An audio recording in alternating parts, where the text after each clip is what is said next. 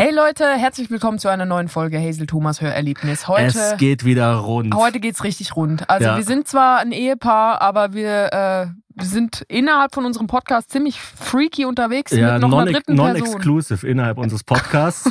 Und wir sind total gespannt, was heute passiert. Wir freuen uns riesig, dass wir einen richtig, richtig krassen Gast dabei haben. Wir also haben nur, egal wir machen nur wer noch, ihr seid, so einen krassen Gast hattet ihr noch nie. Genau, also wir machen ja nur noch Hochkaräter in diesem Podcast-Projekt. Drunter machen wir es gar nicht mehr, aber heute, es wird einfach fantastisch. Los geht's. Meine Damen und Herren, alles dazwischen und darüber hinaus, verehrte Kolleginnen und Podcast-Freaks, hiermit begrüße ich Sie herzlich zum Hazel Thomas Hörerlebnis.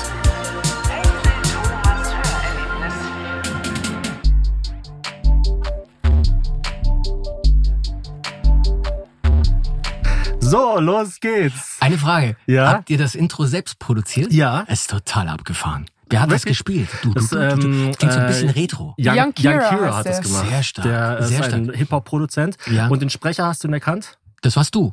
Nee. Oh, I wish. Es war Oliver Rohrbeck. Der berühmte Justus Jonas. Ja. Oh, kann ich nochmal hören? Okay.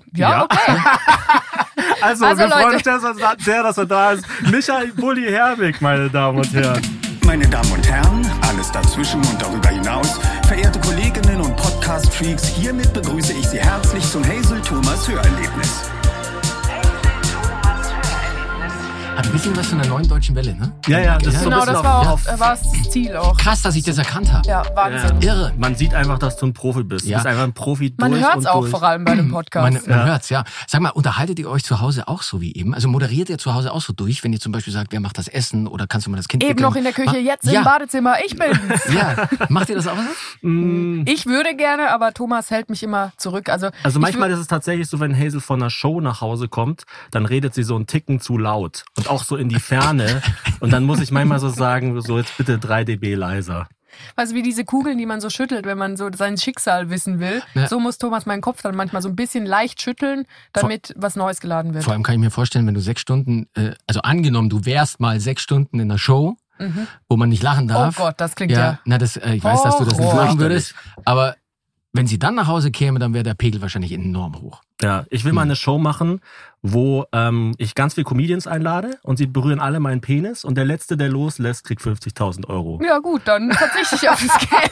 Ich nenne sie Proll. Was ist das denn für ein komischer Anfangshumor? Das bin ich hier herein? Wo bin ich da hineingeraten? Aber wirklich, frage ich mich gerade auch. Wir sind, apropos, wo bin ich hier hereingeraten? Ja, es ist nicht meine Technik hier zum ersten Mal. Thomas und ich sind keine Münchner, aber wir sind so sehr in München. Ich glaube, noch nie war jemand so sehr in München. Wir sind innerhalb eines Brauhauses. Im Herrschaftszeiten, im Tal, in München, beim Marienplatz, in einem Glaskubus. Und wir sitzen hier mit der Münchner Kinolegende Bulli. Ja, wobei ich ehrlich gesagt, also ich war hier auch noch nie. Das ist so, ich wusste gar nicht, dass es hier ein Herrschaftszeiten-Studio gibt. Ja, ich bin auch ich bin wirklich selten hier im Tal. Und ich muss auch sagen, ich hätte das ohne Hilfe gar nicht gefunden. Es ist ja total versteckt. Ich habe gehört, dieses Studio war vorher ein Stammtisch.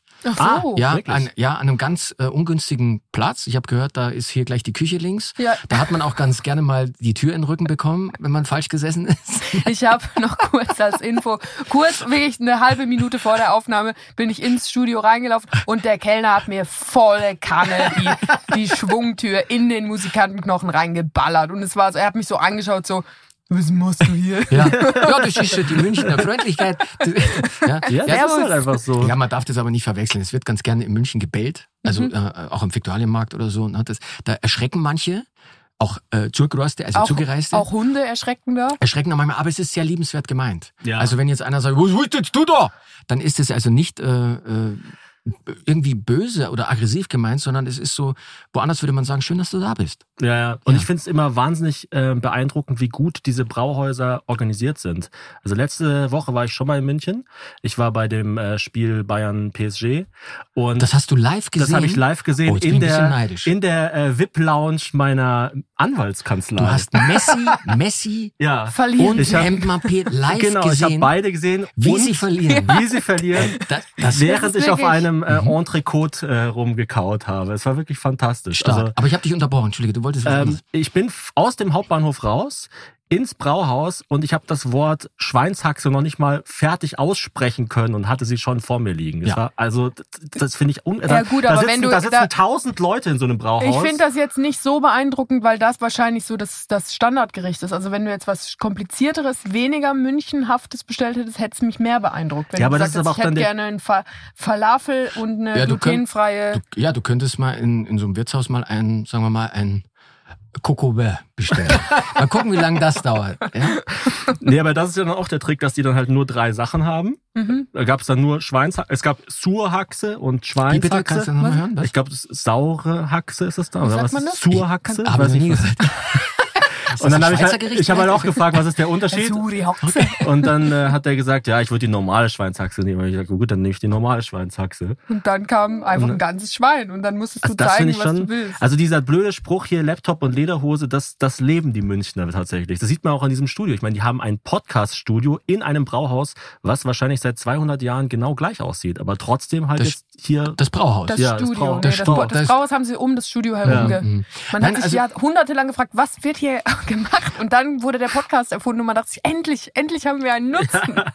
Und nur euch habe ich zu verdanken, dass ich heute hier sitze. Ich war bestimmt schon Jahre nicht mehr im Tal, also hier am Marienplatz. Weil du grundsätzlich nicht so gerne in die Innenstadt gehst? Ich meine, für dich ist es wahrscheinlich sowieso schwer, überhaupt draußen rumzulaufen, oder? Ich kann schon rumgehen, aber ich muss halt dann damit rechnen, angesprochen zu werden. Du bist doch der Bulli. Ja, und Bulli ist jetzt auch ein Name, den kannst du auch so ganz locker über die Straße rufen. Bulli!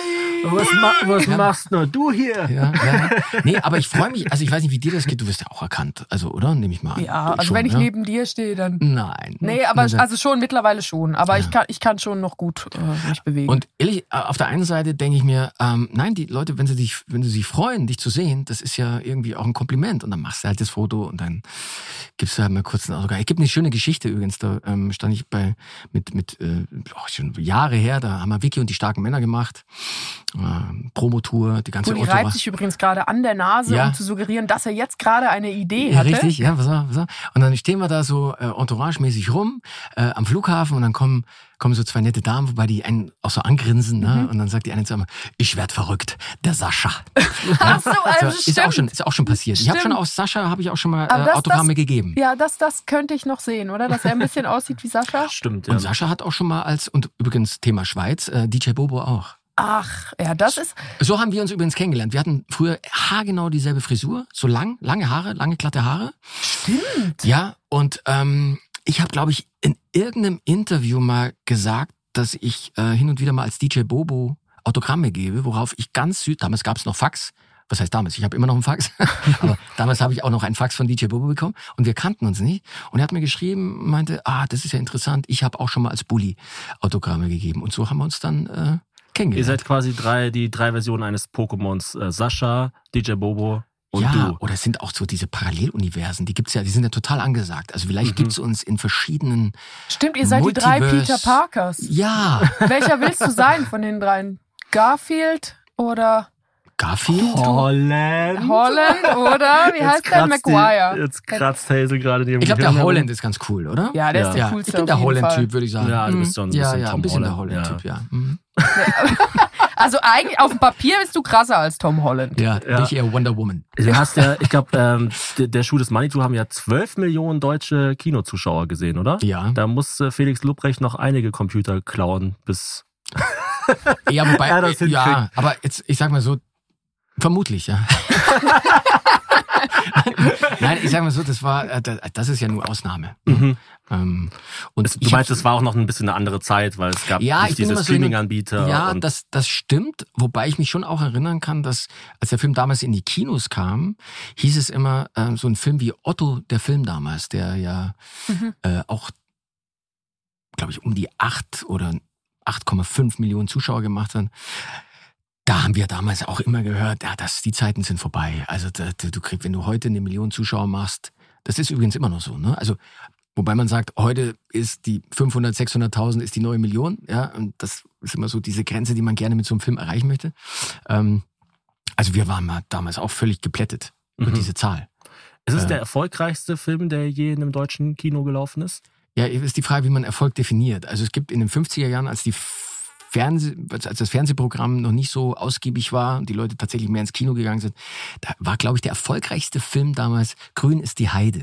Ach, naja. Ach wie nett. Und da, ich weiß nicht, wie viele Millionen da reinmarschiert sind. Also es gibt da schon verschiedene Zeitrechnungen. Ne? Mhm. Dann, aber ich sag mal so, in der Phase, wo es das Fernsehen schon so ausgiebig gab, da ist Manitou und Traumschiff Surprise tatsächlich die zwei erfolgreichsten Filme. Wahnsinn, ja, ich kann mich noch dran erinnern, weil ich habe damals in Ulm gelebt und da gab es das Kino, es gibt es auch, glaube ich, mittlerweile gar nicht mehr in der Innenstadt. Und da lief dieser Film unglaublich lang, ich glaube fast ein Jahr. Ja, der lief, also das stimmt, also damals sind also der hat so eine Langzeitwirkung gehabt. Ne? Mhm. Also, und dann kam noch eine Sache hinzu, also er lief schon einige Monate und dann kam leider Gottes 9/11, das war ja 2001. Mhm. Und ich saß dann bei Wetten, dass. Das war ein schwieriger Gott, Moment. Ja. Wie viele Tage nach 9/11? Nee, drei Wochen. Also es war Ende September sowas. Zusammen mit Pierre Brice auch noch. Mhm. Also da kam unheimlich viel zusammen. Und ich dachte mir, oh mein Gott, also ich wusste, dass Pierre Brice den Film nicht mag. Echt? Er hat sich auch öffentlich schon dazu geäußert, dass er das alles sehr, sehr respektlos findet. Und Thomas Gottschalk wollte vermitteln.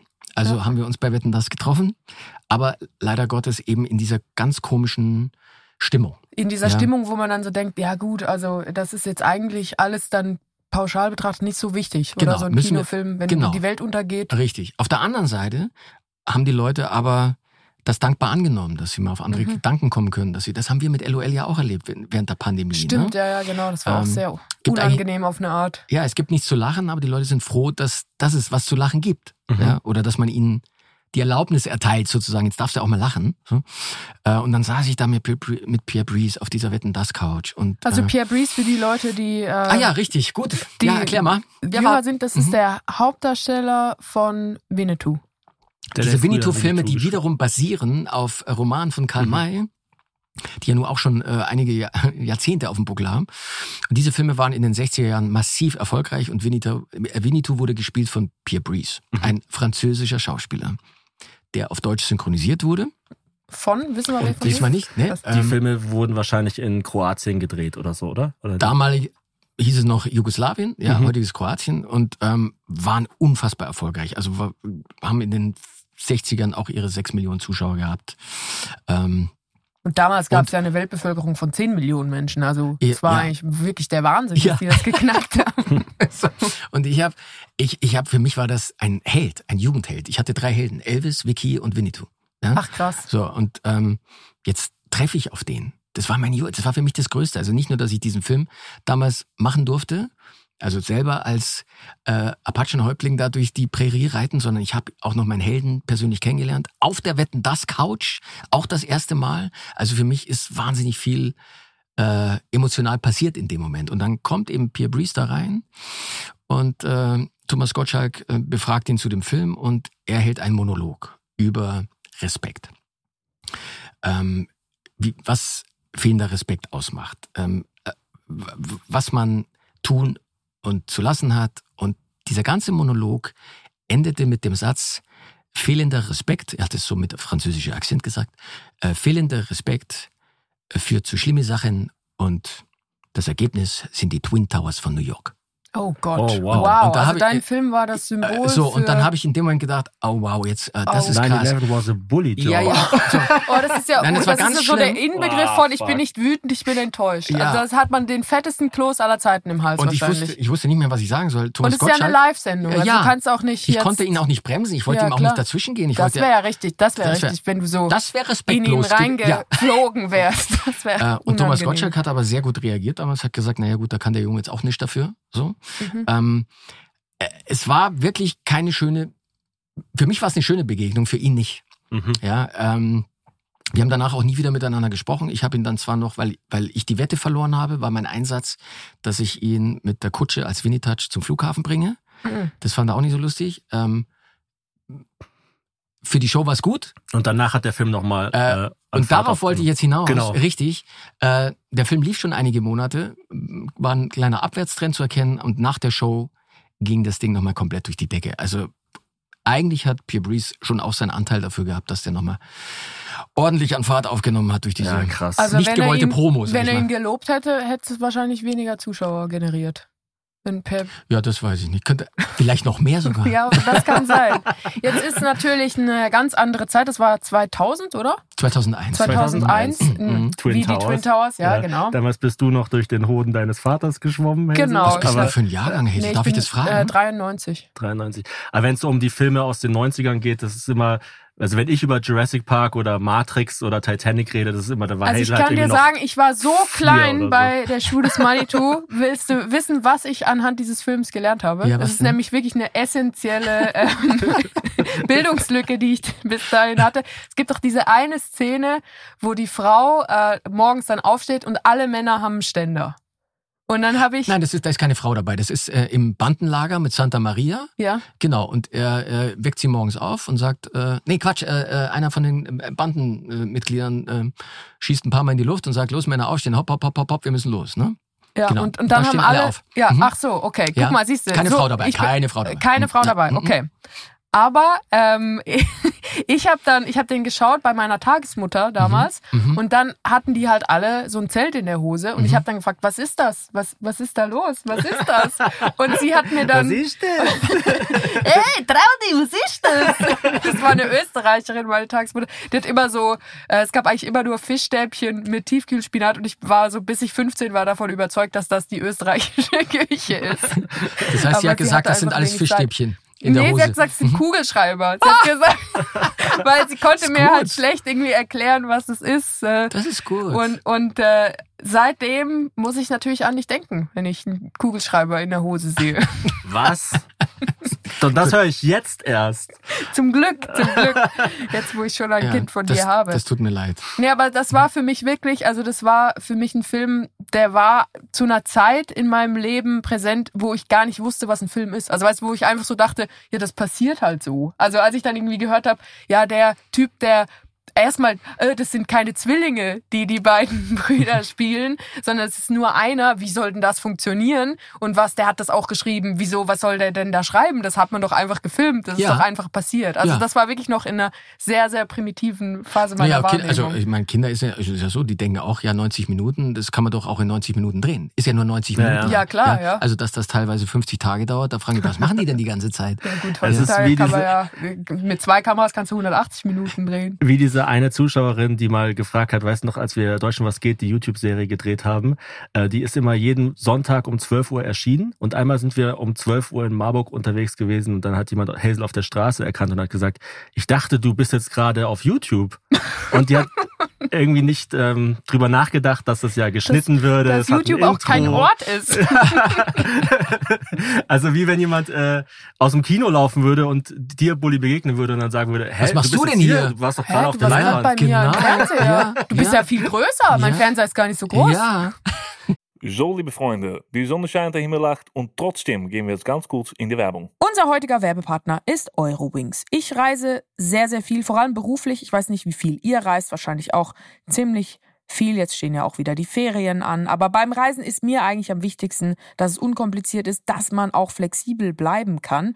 Und mit der Option FlexLight kann man bei Eurowings bis zu 40 Minuten vor Abflug den Flug ab 10 € umbuchen. Und das ist eine enorme Erleichterung, weil ich hasse das, wenn ich so im Kalender so einen starren Termin habe und dann läuft es aber nicht so wie geplant und dann merke ich, oh Gott, jetzt klappt das schon nicht und dann klappt das schon nicht und dann klappt das schon nicht, dann muss ich die ganze Reise neu buchen und das ist mit der Option FlexLight nicht mehr notwendig. Außerdem gibt es bei Eurowings die sogenannten grünen Tarife. Das bedeutet, dass Eurowings nachhaltigeres Reisen mit 3 Möglichkeiten anbietet. Gegen einen geringen Aufpreis kann man zum Beispiel sich für eine Reduktion, Kompensation oder Neutralisation der CO2-Emissionen entscheiden. Das heißt, bei der reinen Kompensation werden zum Beispiel zu 100% Klimaschutzprojekte unterstützt und für die Nachhaltigkeitsoption kann sich sowohl während als auch nach der Buchung des Fluges noch entschieden werden. Mit all diesen Möglichkeiten bietet Eurowings seinen KundInnen ein entspannteres Reiseerlebnis. Und ich glaube, wir alle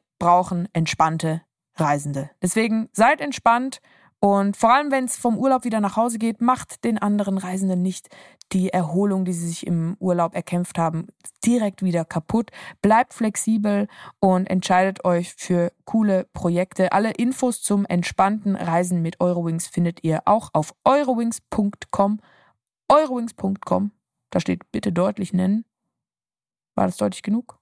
eurowings.com und wie immer natürlich auch in den Shownotes. Ich wünsche euch eine gute Reise. Das war's mit der Werbung. Jetzt geht's weiter im Podcast. Jetzt haben wir unsere Community gefragt, was für Fragen sie an dich haben. Die haben sich mega gefreut. Also sind wirklich ganz viele dabei. Die konnten es gar nicht glauben. Die sagen, also wir wussten ja schon, dass du ein Stargast bist, aber dass du so ein großer Stargast bist, hätten wir auch nicht gedacht. Es gab ja sogar Zeitungen, die darüber berichtet haben, was als erster Gast bei Hazels und Thomas' neuen Podcast ist. Michael Bulli-Herbig, unglaublich. Aber wir haben halt eine Community, die auch ziemlich woke ist. Und da kommt natürlich die Frage, die denke ich, ein bisschen blöd ist und schwierig zu beantworten und auch ein bisschen unfair auf eine Art. Würdest du Schuh des Manitou heute wieder so drehen? Da muss natürlich die Antwort sein erstmal nein. Oder? Nein, Moment. Also da muss man schon unterscheiden. Ich würde den Film heute schon noch machen. Anders halt. Genau. Ne? Mit anderen Gags, angepasst. Humor verändert sich, das muss ich dir ja nicht erzählen. Humor verändert sich. Ne? Wenn du dir heute Filme aus den 50ern anguckst, da sind manche Sachen dabei, die sind amüsant. Ja? Ein Heinz Erhardt und wie sie alle heißen so. Du kannst dir Otto-Filme anschauen heute, die du ganz anders in Erinnerung hast und denkst, oh wow, das ist aber gewagt. Das würde ich heute wohl auch nicht so machen. Es gab damals übrigens auch schon in der Bulli-Parade die ersten 3 Staffeln, die habe ich komplett aus dem Verkehr gezogen. Ah, wirklich? Die sind nicht mehr, nein, aber da habe ich keine Wokeness gebraucht und keinen Aufpasser, sondern wir haben irgendwann selber gemerkt, da haben wir viel experimentiert. Ja. Und das war auch so. Also wir haben damals Sachen ausprobiert. Also wir haben damals, ich meine, ProSieben war ein Privatsender, da war Anarchie pur. Die haben uns halt ein Team hingestellt und wir durften drehen. Und 30 die ein oder andere Drehtür an den Ellbogen geknallt. Zum Beispiel. Jetzt und hier bei 7-One ist auch Anarchie pur. Ja. Ja, weißt du, da hast du dann 30 Sketche geschrieben und dann drehst du aber 60. Und da hast du natürlich dann Ausschuss. Und ich habe mir irgendwann mal diese ersten 3 Staffeln nochmal in Ruhe angeguckt. Die ist schon Jahre her. Jahre. Also das war wirklich kurz nach Manitou. So lange ist das schon her. Aber ich dachte, nee, das kannst du, bitte sendet das nicht mehr. Ich schäme mich dafür. Das sind Dinge dabei, die waren nicht witzig, die waren blöd, die waren auch überhaupt nicht politisch korrekt. Wobei ich auch einen Hauch politische Inkorrektheit durchaus amüsant finde. Und ich finde, das ist auch ein bisschen Salz in der Suppe. Warum auch nicht? Ne? Aber ich habe das alles aus dem Verkehr gezogen. Wir haben dann so eine Art Best-of draus gemacht. Das hieß dann Bulli Spezial. Und dann gab es dann die Sketche, die haben wir zusammengeschnitten, wo wir sagen, okay, das geht noch. Aber Humor verändert sich. Das können wir ja gar nicht aufhalten. Ja. So. Und einen Film wie Schuh des Manitou, natürlich kannst du den heute machen, aber du musst ihn anders machen. Du musst ihn dem Zeitgeist anpassen. Du musst vielleicht auch aus dieser Wokeness eine Ironie stricken. Du musst, da würden mir schon ein paar Gags zu einfallen. So ist das nicht. Aber ich sag mal so wie der Film jetzt daherkommt, exakt so. So würde ich ihn vermutlich nicht mehr machen, weil da so ein paar Dinge dabei sind, wo du sagst, kann man sich heute anschauen unter dem Nostalgiefaktor, weil du sagst, okay, der Film ist 20 Jahre alt, aber ich habe da auch Unterhaltungen mit meinem Sohn, ne? Und dann erkläre ich ihm das, dann sage ich, ich verstehe, warum das heute anders gesehen wird, damals haben wir uns da keine Gedanken gemacht, heute machen wir uns Gedanken darüber, aber man kann es ja erklären, wo das herkommt. Und wenn in dem Film Schuh des Manitou Indianer geschrien wird, dann hat es damit zu tun, dass in den Filmen der 60er Jahre permanent Indianer geschrien wurde. Das heißt, das haben wir parodiert. Und das muss man sozusagen, das erkläre ich dann meinem Sohn so, dass ich sage, pass auf, das haben wir nicht gemacht, um jemanden zu beleidigen. Wir sind auch damit aufgewachsen, Indianer spielen zu dürfen und zu können. Da war nichts dabei. Ich wollte auch immer der Indianer sein. Ich wollte nie der andere sein, weil ich die Indianer viel cooler fand, viel besser. Für mich war der Häuptling der Held. So, also wollte ich sein wie er. Und weil man zu ihnen Indianer gesagt hat, war ich der Indianer. Ja.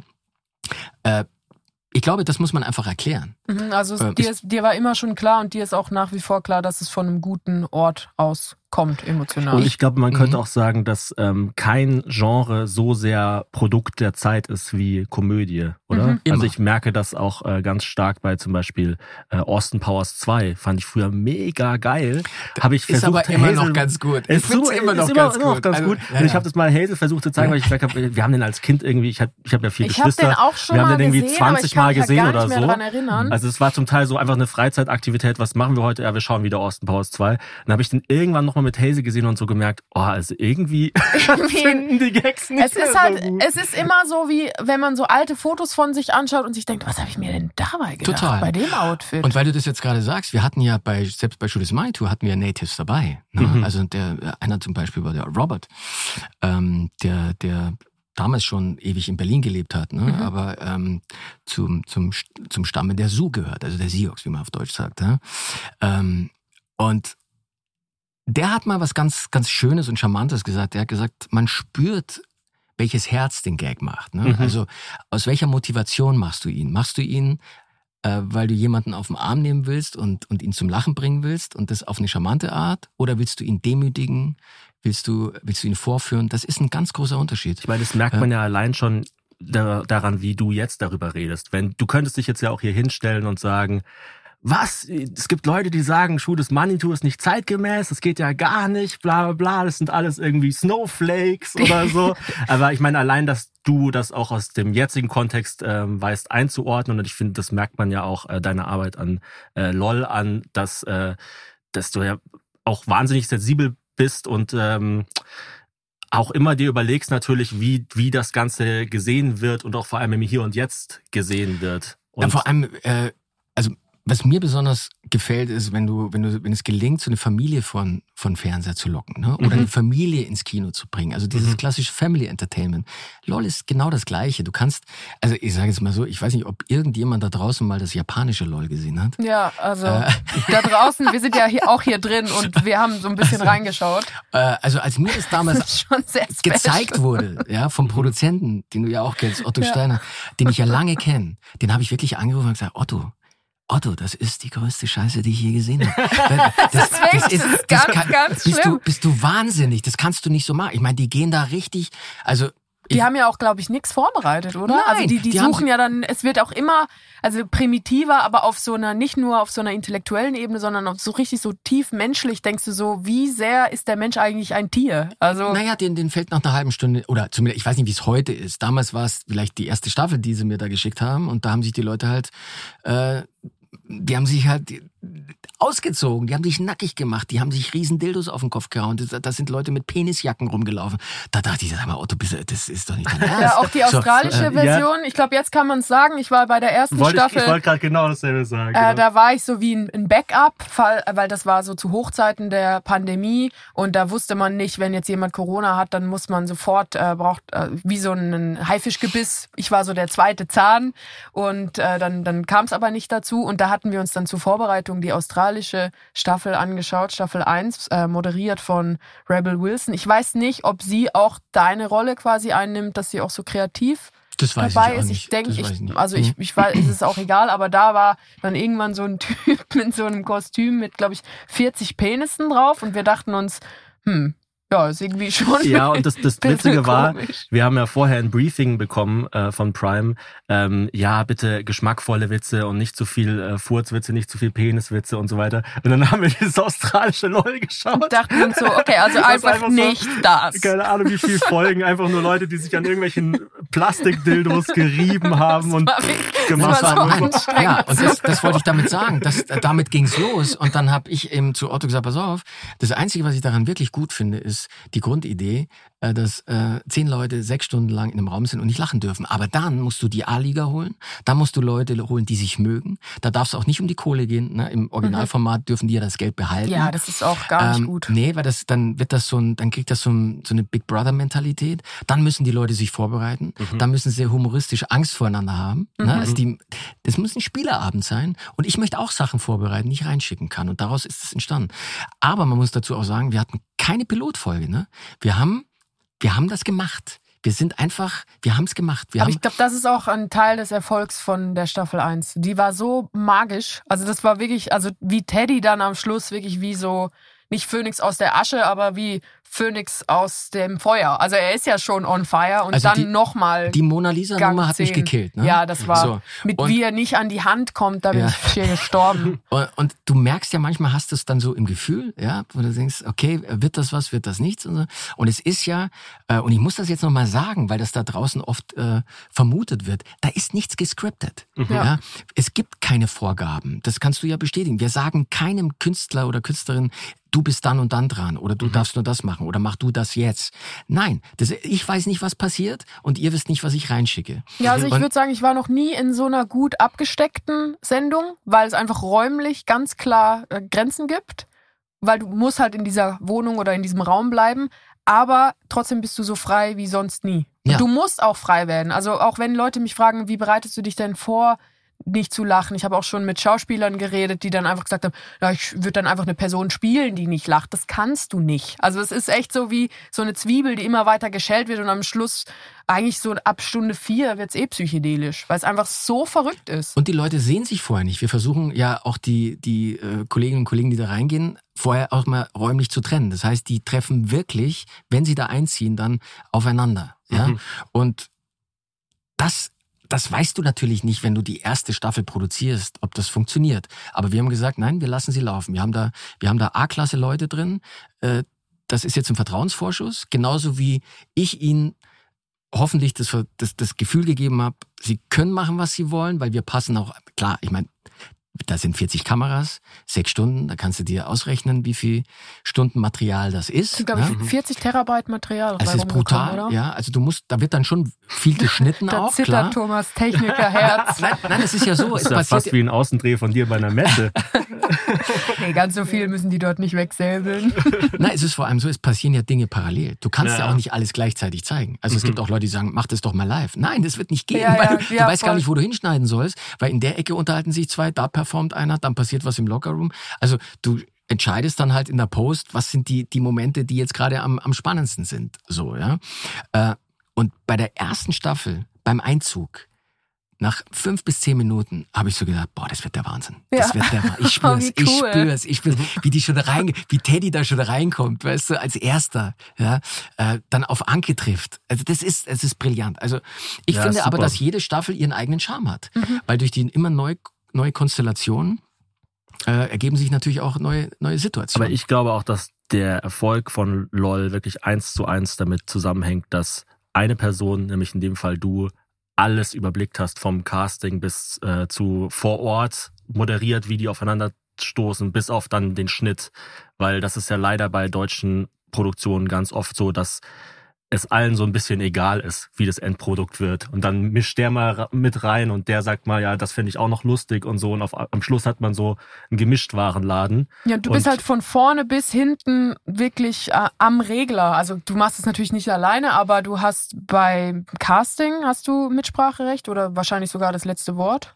Weißt du? Also es ist ein ganz, ganz großes Teamwork. Das muss man schon dazu sagen. Da sitzen natürlich auch eine Menge Cutter. Ne? Aber du hast die Sense am Schluss. Ja, es ist schon so, dass wir... Du wirst am Schluss für Sascha gehalten. Also genau, das wird der Cutter selten, außer er heißt Sascha. Ich sag's mal ganz diplomatisch, ich habe überall ein Vetorecht. Ja. Du schmeckst halt ab. Ja. Und ich habe mal mit einem ziemlich hohen Tier bei der Produktionsfirma gesprochen.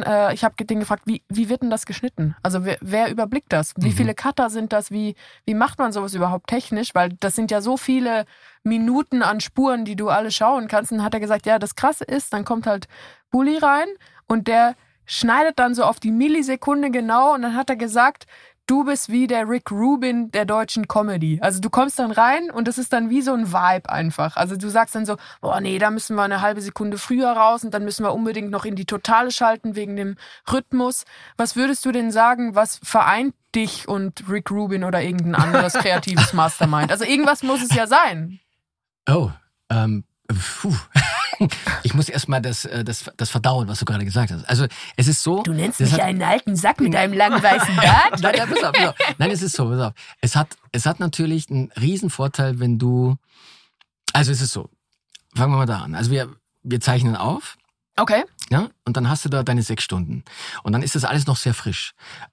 Und da gibt es sofort nach diesen 6 Stunden sofort ein kurzes Meeting, wo ich sofort mein Zeug loswerde, wo ich sage, das habe ich in Erinnerung, das war gut, das war nicht, das müssen wir weglassen, das würde ich umstellen, das bitte nicht, so, da, also dass ich das gleich loswerde, weil dann habe ich das alles noch im Kopf. So. Und dann wird erstmal viele Wochen geschnitten. Und da steht dann jemand mit einem Blog und schreibt mit oder auch, wie? Genau, ja. Die denken sich einfach alle so, zum einen Ohr rein, zum anderen raus. Lass den labern. Na, da bin ich einfach, Alter, ich mach nur das Licht aus, lass mich in Ruhe. Feierabend. Also das heißt, da bist du erstmal deine Gedanken los. Ne? Ja. So, und dann vergehen einige Wochen und dann kriege ich meistens diesen Rohschnitt oder diesen relativ weiten Rohschnitt der ersten Folge. Na, der ist dann schon so, irgendwie zwischen 30 und 35, vielleicht mal 40 Minuten oder so. Ach und das so, ich dachte jetzt Stunden. Nee. Oh Gott. Die Folge. Ich brauche mir nicht irgendwie 40 mal 6 Stunden angucken. Also du musst mir die nicht anschauen, wie ich mir mit einem Grisino in der Nase pope. Ja, auch sehr lustig. Das heißt, ich gucke mir das an, erstmal zu Hause, kriege ich geschickt und dann mache ich mir schon mal meine Gedanken und dann treffen wir uns alle im Schneideraum. Und dann wird sozusagen, ich sag mal, mariniert. Ne? Also ich finde, es hat ganz viel mit Timing zu tun. Ganz viel mit Timing, mit einem Spirit, so mit Dingen, Geschmack.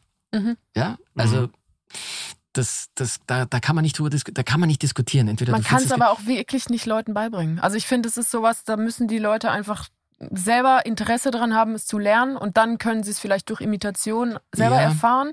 Aber dass man jetzt jemandem erklärt, wir haben zum Beispiel einen super Cutter, der Stefan, und dem muss man halt nicht erklären, warum es lustig ist, wenn danach 1,5 Sekunden Stille sind, aber halt total unlustig, wenn nur eine halbe Sekunde Stille ist. Ja, oder dass halt nicht mehr Gags immer lustiger sind, sondern dass man halt 3 gute Gags braucht und dann auch mal wieder eine Phase, wo man sich erholen kann. So oder wie bereitest du einen Gag auch vor? Also was musst du vorher setzen, damit die Pointe noch besser funktioniert? Ja, also du baust ja manchmal auch Dinge ein, die vielleicht so jetzt nicht sichtbar waren. Aber das hat, wie gesagt, was mit ganz, ganz viel mit Timing zu tun. Und und am Ende, ich kann nur Hans Moser zitieren, der hat mal gesagt, der eine hat's, der andere nicht, ich hab's, Gott sei Dank. Also das ist so, es gibt so technische Dinge, die kannst du lernen, ja, aber es gibt einfach, warum funktionieren Leute auf dem Bildschirm besser als andere? Ja? Das kann man nicht sagen, ne? Nein, manchmal ist es einfach Charisma, Ausstrahlung, manchmal ist die Form des Schädels. Es ist eben auch nicht alles nur Technik. Das vergessen Leute bei Comedy auch gerne, dass die denken, ach, man muss jetzt irgendwie 3 Bücher gelesen haben und 20 Podcasts gehört haben und dann kann jeder auf die Bühne und Comedian werden. Du kannst, ich sag mal, was Filme betrifft, finde ich, ist die beste Filmschule Filme gucken. Ja, aber dann musst du echt viel gucken und ich gucke mir so viel Zeug an. Ich gucke mir vor allem schlechte Filme an. Was war das Letzte, was dich so richtig geflasht hat? Welcher Film? Elvis, ja, Top Gun. Ja, also Elvis habe ich, glaube ich, 3-mal gesehen. Auch, abgefahren war auch hier Everything, Everywhere, All at Once. Oh, geil. Ja? Wir haben an meinem Geburtstag ein ganz, ganz kleines Kino in Köln gemietet und den nochmal geschaut, weil ich habe den gesehen mit Thomas Mutter zusammen und ich war irgendwie voll traurig, weil ihr hat's nicht gefallen. Und ich habe so danach geweint und sie so angeschaut und gesagt, das war so toll. Und sie so, also ich fand das total fürchterlich. Und dann dachte ich, ich will das nochmal gucken mit meinen Freunden. Das ist ein abgefahrener, also das ist Wahnsinn, ne? Ja. Und vor allem die erste Stunde ist so, wo da wirst du so reingezogen und denkst dir, boah, was sehe ich hier? Ne? Klar, jetzt, Achtung, Spoiler, wenn dann die Szene kommt, wo sich 2 Steine mit Untertitel minutenlang unterhalten, da dachte ich dann kurz mal, das haben wir in der Bulli-Parade auch gemacht. Aber aus Kostengründen. So, ja, also, hast du der gestiefelte Kater 2 gesehen? Ja, mit meinem Sohn. Ja. Der ist super auch, oder? Ja, also ihm hat er gefallen. Ich bin so mitgelaufen. Ja, nee, das war so der letzte Film, glaube ich, den ich so richtig, richtig gut fand. Ja. Weil, Hazel ist nicht so, also sie schaut schon Filme an, aber sie ist nicht so der Kinogänger. Ich bin halt eine müde Mutter, ganz ehrlich. Ja, man merkt's, man hat's gerade gehört. Klonk. Gleich der Kugelschreiber wieder. Ah, da war er wieder, der Kugelschreiber. Weißt du, was der Trick ist, wenn man Nummern für LOL schreibt?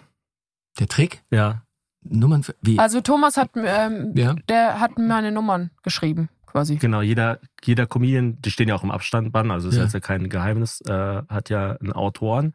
Und ich habe jetzt ja schon 2-mal für Hazel geschrieben. Sogar dreimal, wenn man das eine Mal mitzählt, wo sie dann nicht zum Einsatz kam. Wo übrigens die Staffel richtig geil war, dass ich nicht dabei war, genau. Möchte ich noch kurz sagen an dieser Stelle. Ja, ich glaube, ich habe auch bei der Vorbereitung zu dieser Podcast-Folge gedacht, ich habe so 2 oder 3 große Enttäuschungen meiner Comedy-Laufbahn und ich glaube, fast alle hängen mit LOL zusammen. Also, ich dachte, fast alle hängen mit mir zusammen. Alle hängen mit dir zusammen, aber eben irgendwelche Dinge, die halt mega geil in der Theorie gewesen wären, aber dann nicht zustande kamen. Stichwort, ein Buddy hat Corona bekommen zum Beispiel. Ja, damit hast du halt immer zu kämpfen. Ne? Das ist übrigens auch, ich weiß nicht, auf was ihr jetzt hinaus wolltet, aber... ich wollte noch, um die Frage abzuschließen... Gerne. Weil du gesagt hast, ja, es sind ja ganz viele verschiedene Kameras, die alle gleichzeitig laufen und da man kann auch nicht irgendwie alles zusammen zeigen und so weiter. Wir haben bei der ersten Staffel, wo Hazel dabei war, gemerkt, dass man die Stelle nicht hätte rausschneiden können, wo sie das kotzende Baby hat, weil alle danach mit Wasser voll sind.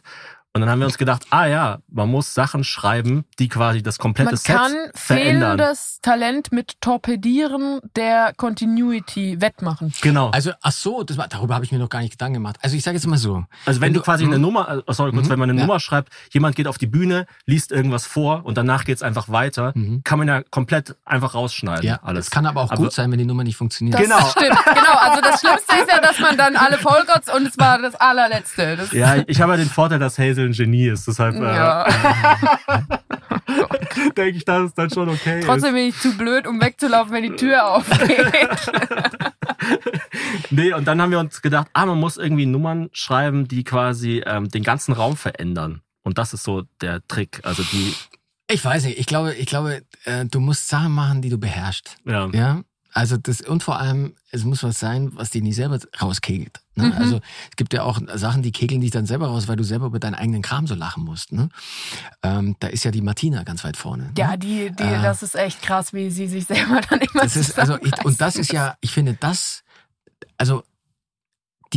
die Nummern sind ja das eine, aber am liebsten gucke ich den Leuten ja zu, wenn sie kämpfen. Ne? Wenn sie kurz davor sind zu platzen. Was da so passiert, jetzt auch, ich sag mal so, in der neuen Staffel mit Elton zum Beispiel. Ja? Du bist auch, also dir guckt man auch wahnsinnig gerne ins Gesicht, weil da passiert unfassbar viel.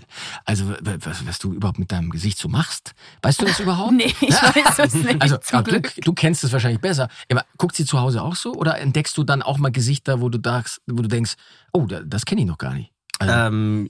Aber tatsächlich auch vor allem im Schnitt. Also das ist bei Hazel wirklich ganz cool. Das sagt auch unser Cutter, dass sie immer was anbietet, die ganze Zeit. Selbst wenn sie halt nicht redet in dem Moment. Also sie macht dann irgendwas mit ihren Augenbrauen oder mit ihrer Zunge. Also es ist schon so, dass das eine Art Abwehrreaktion ist, oder? Ja, ich denke schon. Also auch dieses ganz am Anfang, als ich zum ersten Mal so im Fernsehen war oder zum ersten Mal regelmäßig, da war ich ja auch so bekannt dafür, dass ich gar keine Miene verziehe und immer so Resting Bitch Face, die böseste Frau der Schweiz. Das war auch irgendwie einfach, weil ich irgendwo hin musste mit meiner Energie. Also weil ich wusste, wenn ich jetzt anfange zu lachen, dann lache ich mir hier den Arsch ab und dann denken sich alle, was macht denn die Verrückte da? Kann man die bitte wegräumen? Nee, ich meine, das ist natürlich auch immer spannend bei LOL zu sehen, wie die Leute dann kämpfen und dann so dieses, dass sie immer weitermachen, obwohl sie, also es hat sowas von Arnold Schwarzenegger bei Terminator, wo er so mit einem Arm sich noch so vorzieht und alles andere ist schon kaputt, finde ich. Ja, ich bin eher so Danny DeVito bei Twins. Und ich mag es ja auch so, dann hat jemand irgendwie einen Huhn-Hut auf und noch irgendwie eine Sonnenbrille, eine Verrückte und so dieses, wenn dann so ganz viel zusammenkommt und so immer...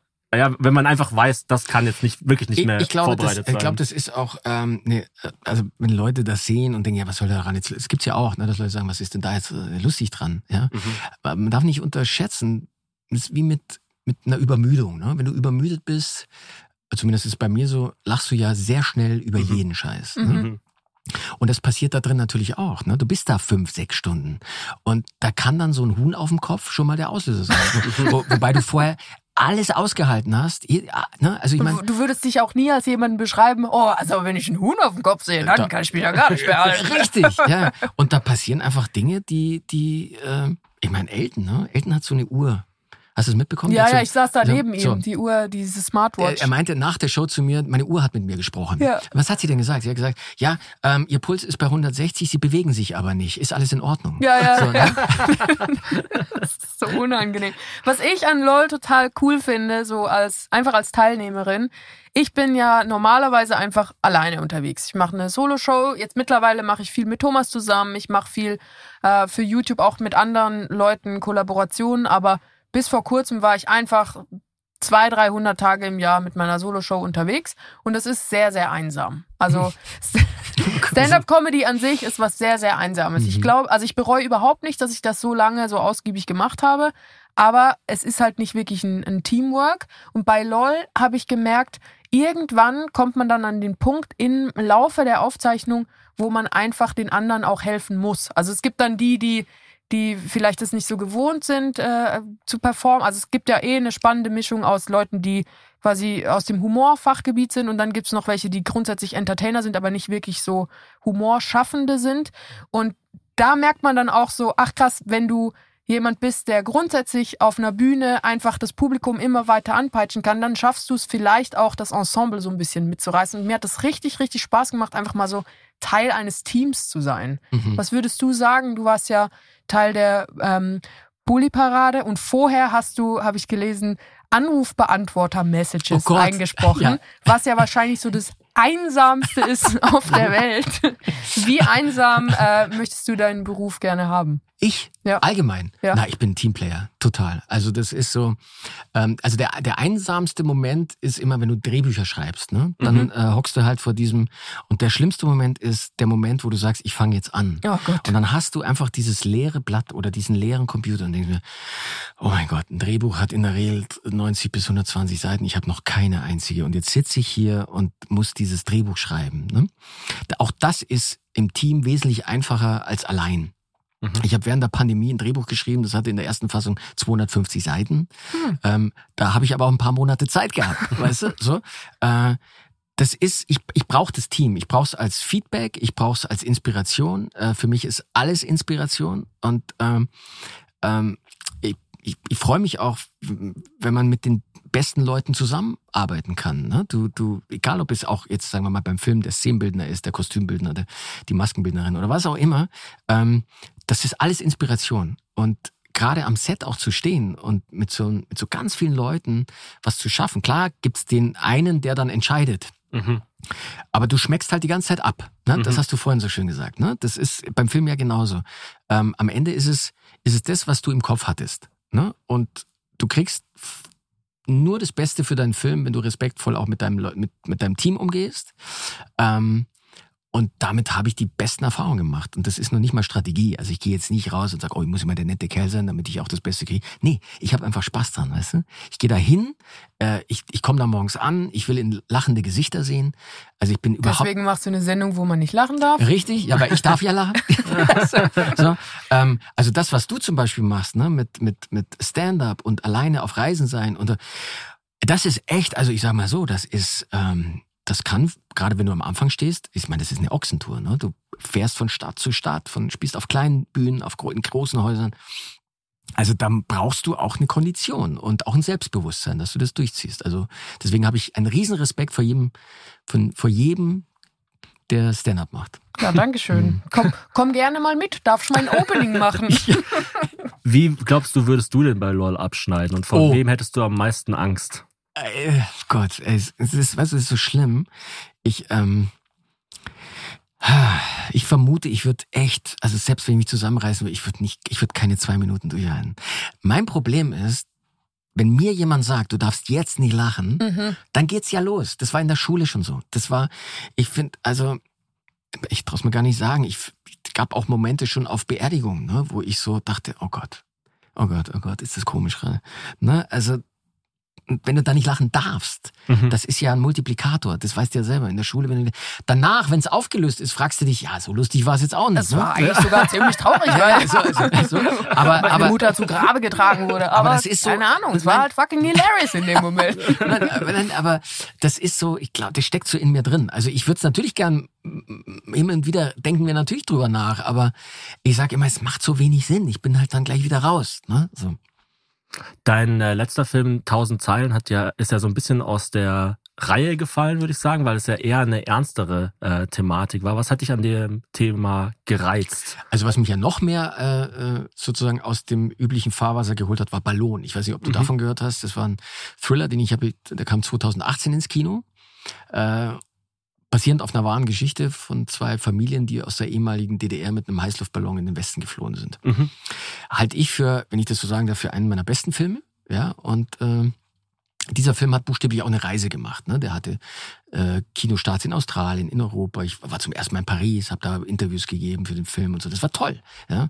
Und es war vor allem toll zu sehen, dass du dann in Paris zum Beispiel nicht der Komiker bist, der jetzt mal einen Thriller gemacht hat, sondern die haben den Film gesehen und haben halt mit dem Filmmaker gesprochen Und das waren ganz andere Gespräche. Das waren ganz... Michel Dulier. Das waren ganz andere Gespräche. So heißt doch auch dein Eau de Cologne. Ja, richtig. So.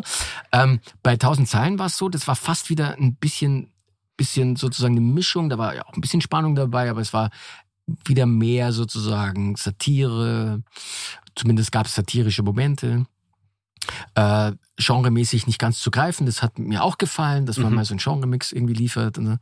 Also insofern hat mir der Film sehr viel Spaß gemacht, weil man so mit der Lüge umgehen konnte, weil man da so selber so schummeln durfte und sich Dinge ausdenken konnte und den Film so inszenieren kann, wie man normalerweise Filme nicht macht. Warum hast du dich dafür entschieden, das als fiktive Geschichte zu erzählen? Also wieso heißt quasi der Spiegel in 1000 Zeilen nicht der Spiegel und so? Ja, weil wir uns nicht ganz an die Wahrheit gehalten haben. Also es ist so. Ja, ich komme nochmal zurück auf Ballon. Bei Ballon habe ich jede Szene überprüft auf, sage ich mal, dem Oberbegriff Paranoia. Sind wir paranoid genug? Ist das spannend genug? Sind wir noch im Thriller? Sind wir noch im Genre? Und bei 1000 Zeilen war es die Lüge. Und ich habe zum Drehbuchautor, dem Hermann, gesagt, lass uns auch Sachen erfinden. Dass Leute, die von dem Vorfall gehört haben und denken, sie wissen, worauf es hinausläuft, auch womöglich das Buch von Juan Moreno, der ja, das ist ja seine Geschichte, die hat er ja auch in 1000 Zeilen Lüge oder 1000 Zeilen Lügen, ich weiß es gar nicht. Du kannst einfach irgendwas behaupten, ich weiß es nicht. Ich kann es nicht überprüfen, ich habe ja auch keinen Empfang. Basierend auf seinem Buch ist ja der Film auch entstanden. Ja, genau. Aber ich hab so gedacht, nee, lass uns die Leute unterhalten. Ich habe ja auch keinen Bildungsauftrag, ich habe einen Unterhaltungsauftrag. Also lass uns irgendwie da auch ein paar Szenen reinstreuen, die gar nicht passiert sind. Hauptsache wir... Sonst hätte er 500 Zeilen geheißen. Zum Beispiel, ja. oder 1001 Zeile. So, also insofern haben wir das ja auch klar gemacht mit dieser Schrifttafel am Anfang, wo sinngemäß steht, dieser Film basiert auf Wahrheiten, könnte aber auch erfunden sein. Ein paar Sachen haben wir uns ausgedacht, ganz ehrlich. So, das war ja so ein bisschen die Gebrauchsanleitung für diesen Film. Und das macht natürlich auch viel mehr Spaß, als wenn du komplett auf sagen wir, basierend auf einer Wahrheit einen Film machen musst oder willst, weil du dann sehr eingeschränkt bist. Und wenn du eine Satire machst, hast du mehr Freiheiten, wenn du Dinge erfindest. Das ist ja in Deutschland oft so, dass die Leute total geflasht sind, wenn man sowohl im Metier Humor als auch zum Beispiel bei einem Thriller gut mit Timing umgehen kann, obwohl es ja dasselbe ist. Es ist immer Timing. Es ist immer eine Frage des Timings. Zwei absolute Granaten mal kennengelernt, außer es war Tricktechnik. Du warst bei The Wonderful oder The Fabulous The Incredible Bird Wonderstone. Genau, da hast du an Seiten von Steve Carell und Jim Carrey gespielt und die sind ja beide... Also Jim Carrey ich glaube deiner Meinung auch, Thomas, besser noch als ernster Schauspieler als Steve Carell. Steve Carell wäre ja auch gerne, glaube ich, so ein richtig guter, ernst... Hat aber ein paar ganz gute Sachen auch gemacht. Aber ich meine, also ich bin einfach ein absoluter The Office US-Fan und ich will ihn auch gar nicht als mehr sehen, als dieser perfekte, dödelige Chef. Wieso denkst du, ist es in Deutschland immer noch so komisch für die Leute zu begreifen, dass man sowohl humoristisch als auch in anderen Genres einfach ein Gespür für Geschmack und die breite Masse haben kann. Ich habe dafür keine wirkliche Erklärung. Ich habe nur eine Vermutung. Also wenn du jetzt zum Beispiel jemanden in einer Komödie siehst, die dich richtig glücklich gemacht hast, dann ist das wie so, das willst du wieder erleben. Ne? Du willst das wiederholen. Du hattest eine gute Zeit, du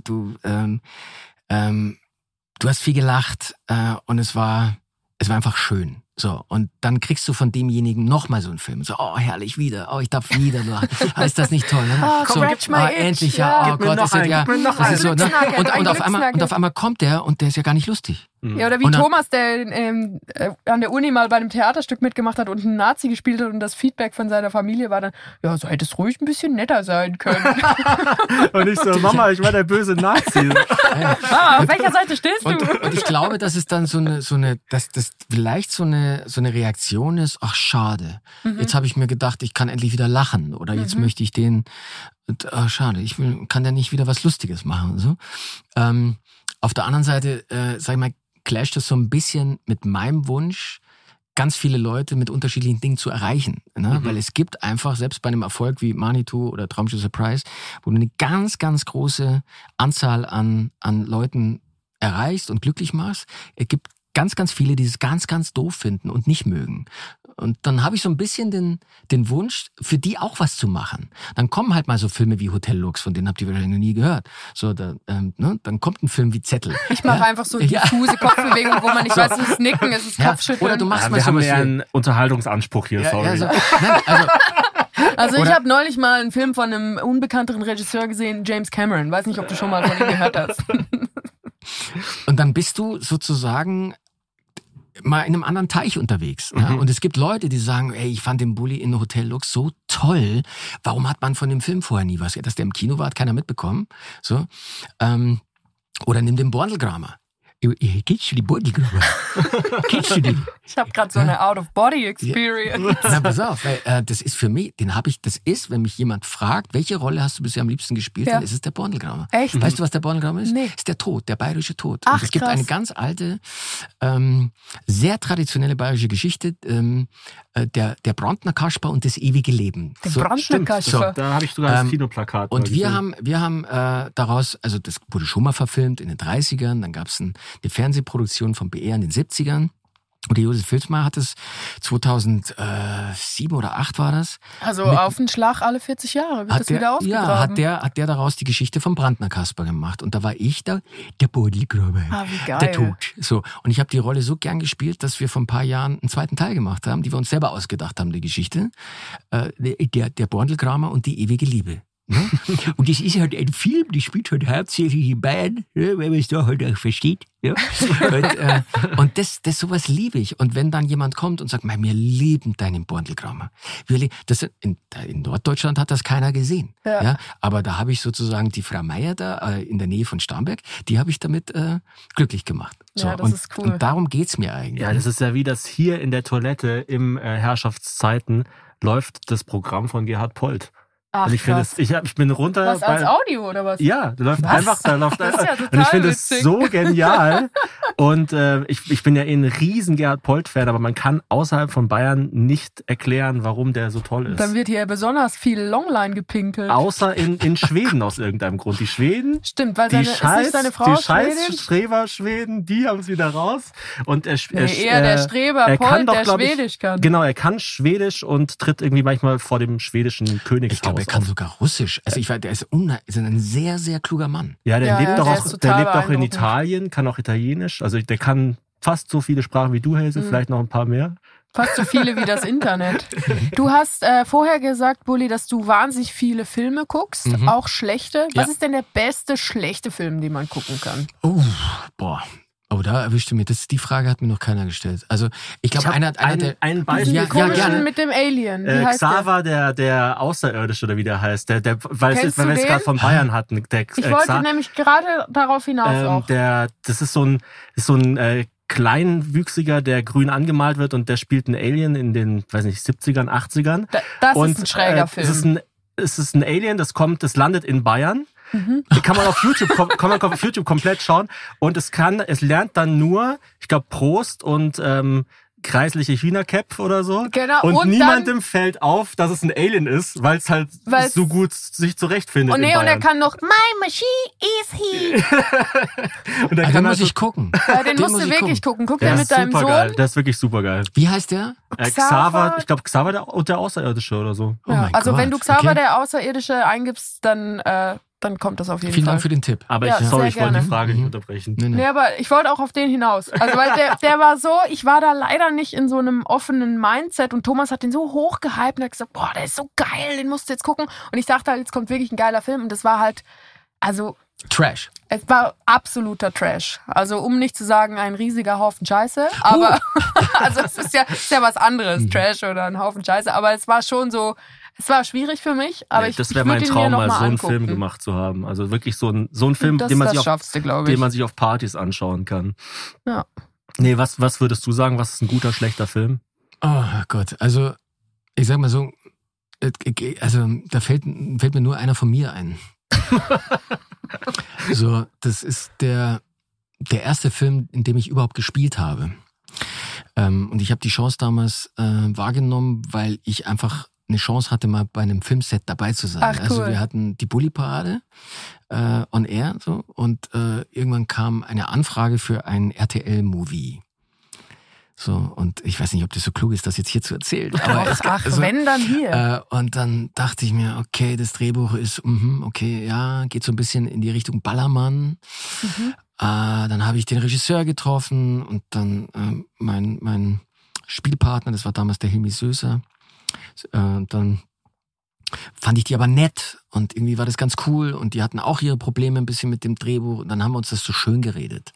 So, und gesagt, ja, dann probieren wir das einmal. Und bei mir war es eben so, wie gesagt, ich habe das nur gemacht, um am Set zu sein. Ich wollte mal sehen, ich war zu dem Zeitpunkt noch nie an einem richtigen Filmset. Also du warst vorher immer nur mit der Stimme an Projekten. Wir haben schon die Bulli-Parade gedreht aber damals. Nicht als Film. Und das war für mich auch sozusagen meine Regieerfahrung, da habe ich das Inszenieren mir so beigebracht, ja. Aber an einem richtigen Filmset, mit einer richtigen Filmkamera, sogar einer Lampe. Ja, so, war ich eben noch nie. Und dann dachte ich mir, okay, ich nehme das jetzt so ich rede mir das so schön, das ist so gehört mit zu meiner Ausbildung, da gehe ich jetzt mal hin. So. Und es gibt Leute, die lieben diesen Film, der heißt Die Bademeister. Die Bademeister? Mhm. Sagen wir so, er gehört nicht zum... Also, ich sag mal so, ich habe ihn noch nicht mal in meiner Vita stehen. Okay, zu deinem Övre. Övre, B-Sides. Also wenn bei mir in meinem Övre eine Auswahl steht von Filmen, ist er nicht dabei. Ach, okay. So, okay. Aber es gibt Leute, die lieben diesen Film. Und, ja, ich werde mir den auf jeden Fall. Also insofern, das ist schon auch Trash. Das ist schon auch Trash. Aber es gehört mit zu einer Entwicklung dazu. Ja, also irgendwie, du musst ja auch mal scheitern. Du musst ja auch, muss ich dir nicht sagen, ne? Also zum Scheitern, also nach dem Scheitern, lernt vom Scheitern mehr als vom Erfolg. Das ist so. Und, manchmal sieht man erst vom Boden aus, wie schön der Himmel ist. Oh, das hast du schön gesagt. Dankeschön, ja. Man muss dann aber auch auf dem Rücken liegen. Einmal am Tag haue ich einen raus. Hast du RRR gesehen? Diesen indischen Film? Nein. Der hat jetzt auch einen Oscar bekommen für, wie heißt der, Naru Naru, der Song? Der Titelsong, genau. Ach ja? Ja, der ist bei Netflix, oder? Ja, der war... Thomas hat mir gesagt, ich soll den schauen. Also, boah, ich habe so einen indischen Film gesehen und dachte ich so, okay, dann schaue ich da mal rein. Und es ist so dramatisch. Es ist so ultra krass. Dramatisch. Also, so am Anfang so irgendwie so ein Tiger fliegt so auf einen Adler zu und die clashen und es ist mega krass. Aber okay, du stehst geil auf fliegende Tiger und auf außerirdische kleine okay, genau, jetzt so langsam... Und da mitten in der Mitte bin ich. Was auch ein guter, schlechter Film ist, dachte ich mir letztens erst wieder, ist From Dusk Till Dawn. Also den finde ich einfach sensationell. Weil er einfach so eine Kehrtwende macht. Weil er einfach in der Mitte des Films wechselt einfach das Genre. Zwei Rentner gucken uns zu bei der Aufnahme. Tschüss. Ja, übrigens, ich wollte noch sagen, wenn ihr so ein Poltern im Hintergrund hört, das liegt dann daran, dass hier so ganz schnell eine Schweinshaxe entlang getragen wird. Also oder es wird gerade eine junge Frau mit der Tür verprügelt. Also man weiß es immer nicht so ein genau. Ein Haxennotfall. Jordan Peele hat ja mal gesagt zum Thema Genres, der Unterschied zwischen einem Horrorfilm und einer Komödie ist die Filmmusik. Hat gesagt, das ist genau dasselbe. Das stimmt aber. aber LOL als Horrorserie wäre eigentlich auch geil. Würde wirklich eigentlich klappen. Ja, meins ist es jetzt nicht so, aber ich weiß, dass die Franzosen das tatsächlich machen. Wirklich? Ja, Hast du es gelesen? Nee. Ich habe das irgendwo gelesen, dass die in der französischen Ausgabe von Last One Laughing wollen sie jetzt wohl mal so eine Grusel-Horror-Variante machen, weil sie festgestellt haben bei irgendwelchen Proben, dass die Leute auch beim Erschrecken zum Lachen neigen. Mhm. Und jetzt wollen sie das da irgendwie so mit einbauen. Meins wäre es jetzt nicht, sag ich dir ganz ehrlich. Also ich bleib lieber bei der Variante, die wir so haben. Finde ich charmanter. Last One Shivering. Ich habe eine Idee für einen Horrorfilm, Bulli. Die pitch ich dir jetzt. Was hältst du davon? Oh, da musst du gut pitchen, weil ich kein großer Horrorfilm-Fan bin. Dann ja? pitch mal. 1, 2, 3, go! Aber dann ist es auch nicht so schlecht, wenn ich versage beim Pitchen. Und zwar, die Idee ist in den letzten 2 Jahren gekommen, als wir das Kind neu hatten und Hazel im Wochenbett war. Jede Nacht verwandelt sich das Baby in ein Monster. Und das einzige Antidot ist, die Eltern müssen Sex haben. Dann ist das Monster quasi gar. Das ist kein Horrorfilm, das ist ein Porno. Oder wie sehr zugeknüpfte Menschen es nennen, ein Horrorfilm. Ja, aber tatsächlich habe ich ja LOL Staffel 1 geschaut, während unsere Tochter ihres Zeichens ein stolzes Schreikind im Tragetuch vor meinen Bauch geschnallt war und ich dann so hoch und runter gesprungen bin auf so einen Gymnastikball. Und ich wollte einfach das immer weiter gucken. Deswegen bin ich dann immer so gesprungen. Aber das war auch fürs Kind wahrscheinlich sehr beruhigend, oder? Ja, total. Ja. So, Mona Lisa. Also sie ist auf jeden Fall jetzt verrückt. Das kann man festhalten. Sehr gut. Ja, vorhin war noch Max Jakob Ost hier. Ich weiß nicht, ob du den kennst.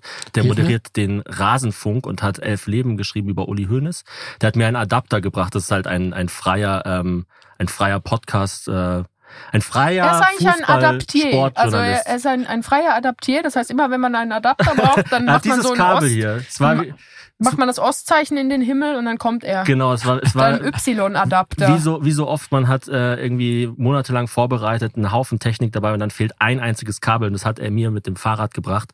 Und der hat mir dann erzählt, dass es wohl auch, weil wir haben dann über LOL geredet und dass jetzt gleich eben dieser Podcast stattfindet und so. Und hat er gesagt, es gibt sogar nicht nur Horror-Challenges, sondern mittlerweile auch Porno-Challenges. Ach, bei was? Also es gibt quasi wie auch LOL als Pornofilm. Oh Gott. Ja. Fand ich interessant. Ja, du bist heute auf so einer sehr seltsamen Schiene unterwegs. Ich erfahre hier ganz neue Dinge. Ja, ich auch. Ich hoffe, es liegt nicht am Herrschaftszeiten-Stammtisch. Ja, daran auf jeden Fall. Aber ich dachte mir auch, ich muss den Bulli ein bisschen schocken auch irgendwie. Ja, das schaffst du auf jeden Fall. Das hast du mit deiner Anfangssequenz, wo wir alle deinen Penis festhalten und dann 50.000 € Ich wollte jetzt eigentlich noch 2, 3 Mal darauf zurückkommen, aber ich dachte, nee. Nee, niemand will das. Wir vergraben das einfach. Hör einfach auf. Du kannst dich so langsam zurückbewegen mit deinem Stuhl. Nee, ich dachte mir, der Bulli denkt sich bestimmt so, ach ja, so ein Pärchen, die sind voll nett so und es wird so voll das normale Interview und so. Und ich dachte mir, ich laber auch mal so ein bisschen. Das hat er sich nie gedacht, glaube ich. Ich auch mal so ein bisschen Scheiße. Nein, ich habe die Hazel jetzt schon zweimal in der Show erlebt. Zweimal in Extremsituationen. Nee, also ich war auf alles vorbereitet. Ja. Okay, sehr gut. Sehr gut. Ich war als Kind mal in der Bavaria Filmstadt. Da war das absolute Highlight noch, dass man den Fuchur anfassen kann. Ja. Und jetzt gibt es da ein 4D-Kino, es gibt so einen Virtual-Reality-Spielraum. Wie nostalgisch bist du denn, was so Film- und Tricktechnik angeht? Oh, ich bin unfassbar interessiert an neuen Entwicklungen. Mhm. Also ich habe damals schon bei Erkan und Stefan, das war der erste Film, den ich inszeniert habe fürs Kino. Das war ja 99. Ach krass, den hast du inszeniert? Das den ersten Teil, nicht. Ja. Aber nur den ersten. Ja, wirklich einfach, also das. Den habe ich schon bestimmt 5-mal gesehen oder so. Den habe ich auch. Aber nur den ersten Teil, ne? Das war also der erste Film, den ich ohne Eltern geguckt habe, wo meine Brüder und ich waren im Kino. Da schauen, siehst du, da hast du dir aber den richtigen dann ausgesucht. Ja, aber wirklich. So. In Bülach, ach, da ist 8-0. Da ist er. Im Kino Bambi. Ja. Und ich habe ein Bambi-T-Shirt an, wie lustig. Oh Gott. Alles zusammen. Das Universum will, dass du hier bist. Da war es schon so, dass damals eine sehr kleine VFX-Schmiede aus München, die Firma Scanline, das war ein ganz kleiner Laden, die haben so angefangen mit den ersten digitalen Helikopter-Geschichten, ne? Für eine Fernsehserie, wo so ein Helikopter ging etc. Und ich habe mir das so angeguckt und es gab bei Erkan und Stefan ja auch so ein paar Shots, ein paar Einstellungen aus dem Weltall mit dem Satelliten oder wenn da so eine Explosion, da explodiert so ein Lieferwagen und dann werden so Kassetten in die Luft geschleudert. Dachte ich mir, die können wir eigentlich digital machen, dann haben wir das besser unter Kontrolle. Und habe das damals das erste Mal ausprobiert und habe selbst dann auch, sag ich mal, bei Shoot Is Manitou schon die ersten, sagen wir mal, digitalen Storyboards für mich gemacht. Und ich habe gemerkt, dass ich damit viel besser zurechtkomme, als sie zu scribbeln. Mhm. Ne? Sondern ich habe dann sogenannte Animatics. Ne? Dann machst du dir wie ein dreidimensionales Storyboard, damit jeder weiß, okay, wo hängt der Winnie-Touch jetzt hinten an der Lore? Wie kann das später aussehen? Also mir hat das immer enorm geholfen und ich finde auch diese Entwicklung, gerade was mit Mandalorian passiert ist, ich weiß nicht, ob ihr das so gesehen habt, der Volume Stage und so, das finde ich so spannend und es macht so viel möglich. Es ist natürlich ein bisschen schade, dass sie jetzt jeden Star Wars Charakteren noch so aufblasen, um das zu refinanzieren, ja, aber... Okay, also kurz für alle, die es nicht mitbekommen haben, das ist quasi nicht ein Greenscreen, sondern es ist ein Bildschirm im Hintergrund, 360 Grad, der den Vorteil hat, dass er auch die Charaktere, die davor sind, beleuchtet. Also zum Beispiel. Und es ist vor allem so, und das finde ich jetzt das Erstaunliche, deswegen habe ich die Firma Scanline erwähnt, die sozusagen sich in diesen ganzen Jahren so massiv entwickelt haben. Die haben die Wassersimulation ganz weit nach vorne gebracht. Ich glaube, sie haben dafür sogar einen Oscar gekriegt, einen technischen Oscar. Und sind jetzt ein weltweiter Laden, sind vertreten in Kanada, in LA und und spielen ganz mit den ganz großen Jungs, machen Star Wars Geschichten, machen Avengers und haben jetzt auch in Amerika so eine riesen Volume Stage weiterentwickelt. Und ich habe da mal während der Pandemie so eine kleine digitale Führung bekommen, was ich so abgefahren finde. Du kannst quasi, stell dir vor, du hast eine Winterlandschaft, in der sich der Schauspieler bewegt. So, dann hast du, wie du schon richtig gesagt hast, nicht die Greenscreen, sondern du hast diese, naja, wie so ein großes gebogenes U, wo der Hintergrund schon projiziert wird, wo du das Gefühl hast, der Schauspieler steht in dieser Winterlandschaft. Jetzt genau, auch natürlich immer kalkuliert mit der Perspektive der Kamera angepasst. Das haben sie auch auf dem Boden übertragen. Das heißt, der geht also auch auf dem Schnee. Und jetzt haben die das so programmiert, dass der Schauspieler auf diesem Boden, der ja digital ist, Fußabdrücke hinterlässt. Ne? Also das ist vollkommen abgefahren, was da alles passiert. Und du kannst ja auf Knopfdruck auch diesen Hintergrund sofort ändern. Mhm. Also wenn du jetzt eine Greenscreen willst, sagst du, okay, wir machen Greenscreen, drückst auf den Knopf, dann ist halt alles grün. Oder du kannst sogar die einzelnen Monitore, die dort also das ist ja keine riesige Fläche, sondern diese Fläche besteht ja aus verschiedenen Monitoren, die du einzeln ansteuern kannst. Und wenn du jetzt sagst, okay, der Schauspieler braucht an der Stelle noch ein Kopflicht, dann nimmst du einen von diesen Monitoren raus und machst den weiß und dann kriegt er von hinten noch so einen kleinen Schimmer auf die Haare. Also ich finde das unheimlich faszinierend. Aber das heißt ja, das Making-of von modernen Filmen ist immer mehr so, wie man sich ganz früher vorgestellt hat, dass sie gemacht werden, nämlich dass eine kleine Person in einem Fernseher drinsteht. Ja. Das ist eigentlich total süß. Ja. Nein, also um deine Frage zu beantworten, oder war das die Frage mit dem technischen Fortschritt, Nostalgiefaktor und so? Nee, also ich bin da ganz, ganz interessiert. Radikal und offen. Und, das merkt man bei dir auch, du bist offen. Also du bist nicht so einer, der sich irgendwie anbietet und dann so sagt, wen können wir jetzt noch fragen? Also auch bei Last One Laughing, bei dem Ensemble, es ist nie so, dass du so auf irgendeinen Zug aufspringst, sondern ich habe das Gefühl, du checkst irgendwie schon, was eine Qualität ist. Bei Stand-Up ist es ja ganz extrem. Es gibt ja so Stand-Up-Puristen, die sagen zum Beispiel, wenn da kein Wasserglas steht, sondern eine Cola, dann ist es nicht Stand-Up. Oder Oder auch so denkst du, was ändert das denn am Witz? Wenn es nicht vor einer Backsteinmauer ist und wenn da nicht quasi ein Barstuhl steht, dann ist es nicht Stand-Up. Ja, und ganz ehrlich, es gibt ja auch ganz viele Leute, die sagen, wenn es nicht Englisch ist, kann es nicht Stand-Up sein. Was, ist das so? Ja, da gibt es ganz krasse Puristen. Das ist halt das große Problem, wenn man in Deutschland Stand-Up macht. Man macht ja Stand-Up eigentlich für ein Publikum, was grundsätzlich offen ist für die Kunstform Stand-Up, nur dass die Leute, die offen sind für die Kunstform Stand-Up, meistens so verkorkst sind und so stolz darauf, dass sie irgendwie in ihren Augen einen besseren Geschmack haben als die anderen, dass die dann sagen, nee, also wenn es aus Deutschland kommt, gucke ich es mir sowieso nicht an. Ja, da kommst du dann nie raus. Ja, das ist leider auch schade, dass es gibt leider auch dieses Klischee und nicht selten, dass Leute sagen, ich gucke mir keine deutschen Filme an. Mhm. So, ja. Das ist, ich verstehe, wo es herkommt. Aus Deutschland? Herkommt, ja. Aber es ist auch stur. Ja. Na, es gibt auch sehr, sehr gute Filme aus Deutschland. Es gibt sehr viele schlechte Filme, aber es gibt auch sehr, sehr gute. Und Geschmäcker sind nun mal verschieden. Du kannst nicht pauschal sagen, das ist alles Käse. Bester deutschsprachiger Film, was sagst du? Überhaupt, der je gemacht wurde. Mhm. Also jetzt müsste man wahrscheinlich sagen, im Westen nichts Neues. Ja, ist es aber nicht. Also jetzt müsste man noch nicht gesehen. Das ist auch noch, das finde ich total bedenklich. Nicht, dass das jetzt als Bashing rüberkommt. Ja. Nee, gar nicht. Also gar nicht. Ich finde es sensationell, wie der abgeräumt hat. Ich freue mich. Wundere mich aber, dass so Filme wie Elvis nichts bekommen haben und halte den für den weitaus besseren Film, wenn ich das so sagen darf. Ja? Natürlich darfst du das so sagen. Also bei insofern, uns sowieso. Insofern bester deutscher Film, den ich... Nee, ich finde total bedenklicher Trend, das wollte ich gerade noch sagen, dass Filme so lang sind mittlerweile. Total! Und das war der Grund, warum ich im Westen nichts Neues noch nicht gesehen habe. Wenn ich einen Film anschauen will, schau mal, jeder neue Film von einer Reihe, der neue James Bond, der neue Spider-Man, die gehen alle an die 3 Stunden. Mhm. Und wenn ich sehe, ein Film hat 3,5 Stunden, dann ist er für mich eigentlich schon fast... 1 vor dem Haar sehen. Deshalb hier der gestiefelte Kader 2. Naja, einfach 90 Minuten, bam, also, bam, bam. Da sind wir auch ganz schnell wieder bei der Serie. Ne? Also ich bin kein großer Seriengucker. Ich verstehe, dass Leute Serien mögen, aber eine Serie ist auch in die Länge gezogen. Permanent. Und deswegen steige ich da immer aus. Also ich liebe das richtige Timing. Und wenn ich dann so eine Folge von einer Serie sehe und denke mir, oh ja, ich weiß, ich hab's verstanden. Ja, ich habe das Bild gesehen. Mach mal weiter jetzt. Aber das wird immer in die Länge gezogen, wie ein Kaugummi, damit man halt auf seine Serienfolgenzeit kommt. Und das ist so entlarvend.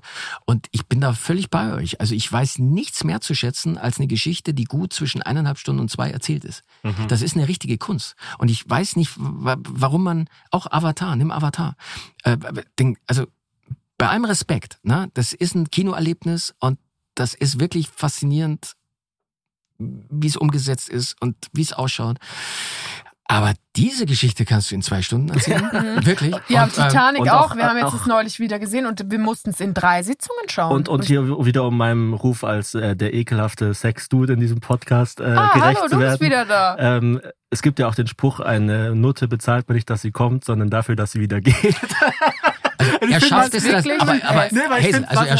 das Niveau permanent runterzudrücken. Aber er lässt doch uns beide ganz gut darstellen. Ja, also wir sind die Intellektuellen. Das ist der besondere Meta-Twist dabei. Nee, ich finde es einfach beruhigend, wenn man weiß, das ist jetzt nicht noch irgendein neues Universum und so. Es ist auch einfach mal vorbei. So, es ist eine Geschichte, sie ist auserzählt, das war's. Und es ist vor allem so, du sitzt abends vorm Fernseher, denkst dir, guck ich noch einen Film oder nicht, ne? Dann zappst du so durch oder gehst durch die Streaming-Dienste durch. Wenn da, wie du schon sagst, wenn da irgendwas mit 120, 140, 160 Minuten steht, fängst du erst gar nicht an. Nee, so, auf gar keinen Fall. Also insofern liebe ich Filme, die irgendwas zwischen 85 und 110 Minuten lang sind. Und jetzt bester deutschsprachiger Film oder die besten 3, sagen wir mal. Boah, das ist fies. Also das ist... Während du überlegst, kann Hazel raten, was ich sagen würde. Komm her, süßer Tod. Genau, einer von Josef Rader. Okay. Mhm, okay, da seid ihr. Der Knochenmann. Und 2 Pornos wahrscheinlich, wenn ich dich richtig einschätze. Nee, ich würde sagen, die Josef Rader-Reihe habe ich auch letztens erst wieder einem Kumpel empfohlen. Der hier mit mir bei Bayern war, habe ich gesagt, komm, dieser Tod, Silenzium, der Knochenmann schon. Der 4. war nicht mehr ganz so gut. Da weiß ich auch nicht mehr, wie er heißt. Das ewige Leben, tatsächlich. Richtig. Der spielt dann in Graz, oder wo? Ja, genau. Aber also die fand ich richtig, richtig gut. Also ich muss schon sagen, dass... Also schon einer meiner All-Time-Favorites, ist alt, aber ist auch vielleicht auch nicht mehr so zeitgemäß, aber ist schon Stonk. Stonk ist schon gut, ja. Wir müssen jetzt alles schauen. Ich mochte auch das Leben der anderen, muss ich auch sagen. Ja, Leben der anderen. Also, die Fälscher ist auch super. Ja. Ja, ich versuche gerade nochmal was Leichteres zu finden. Ne? Nicht so diese. Aber ich muss auch sagen, die Filme von Bernd Eichinger, also angefahren von... ich meine, Baader-Meinhof-Komplex ist auch ein gewaltiger Film so. Mhm. Ja. Aber... Die besten deutschen Filme, also die besten. Es ist aber auch echt schwer, deutsche Filme zu finden, die was Leichtes sind, weil Deutsche, glaube ich, immer noch so diese Bringschuld haben, dass sie so denken, man muss jetzt Geschichte aufarbeiten und das ist ja per se immer was Anstrengendes. So ein bisschen. Ja, aber was ich zum Beispiel einfach so nett fand, fluffig, ist Soul Kitchen. Fand ich ein super Film. Stimmt. Ja. Der ist jetzt nicht, keine Ahnung, würde jetzt wahrscheinlich niemand als ganz große Kunst bezeichnen oder so, aber ist glaube ich mein Lieblings-Fatih Akin-Film. Ja, wobei ich man sagt ja Acken, ne? Ja. Fatih Akin. Oh, sorry. Ja? Tut mir leid, wenn ich dich damit verletze. Sexidioten wie dir kann man ja nichts anderes erwarten. Tut mir leid, wenn ich dich damit verletze. Aber ich fand zum Beispiel aus dem Nichts den besten Film von Fatih. Ja. Entschuldige, mein Mann, er ist ein ziemlicher Spakin. Aber ich finde Fatih Akin, ist das dann kein I-Punkt auf dem I? Ich spreche kein Türkisch, aber ich weiß durch Zufall, dass man ihn so ausspricht. Okay, nee, ist gut. Du hast den Fehler schon mal gemacht. Ja. Ich halte ihn für wenn nicht sogar den interessantesten deutschen Film war. Muss ich echt sagen. Also da kommt immer sehr, sehr authentisches Zeug und Ja, das ist so, er hat so eine Handschrift und ich finde auch, dass er sich in verschiedenen Genres so ausprobiert, finde ich auch gut. Ich habe leider Chick nicht gesehen. Den habe ich auch nicht gesehen. Echt eine Wissenslücke. Wobei bei Chick muss man, glaube ich, fairerweise dazu sagen, dass er eingesprungen, glaube ich. Also der war mit einem anderen Regisseur geplant, die waren in Vorbereitung und er ist dann so. Der hat dann den Bus verpasst und haben sie gesagt, so, Leute, die Lampe ist heiß. Ja, wir nehmen den fertig. Ja, so. Nee, also ihn halte ich für wenn nicht den interessantesten deutschen Regisseur. Die erste Option wäre Fatih Akin. Und dann haben sie gesagt... Du kommst hier nicht rein. Du lädst immer ziemlich verrückte Gastperformer zu LOL ein. Ich komme immer wieder auf das Thema LOL zurück, ja, klar, weil es einfach uns verbindet. Total. Und ich auch Werbung machen will für die neue Staffel, ja, weil sie ist mega geil. Ich habe schon die ersten 4 Folgen gesehen, sie ist wirklich mega geil. Ja. Ja. Und, also meinst du jetzt mich oder die Staffel? Die Staffel. Achso, okay.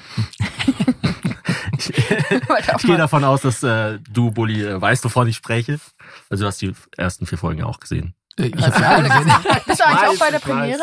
Na klar, du auch, hoffentlich, ja, oder? Ich habe sogar große Pläne für die Premiere. Hast du was? Die Kostümierung angeht. Ich lasse mir ein Kostüm nähen. Mhm, als was kommst du? Als sexy Kakerlake. Das kommt mir bekannt vor.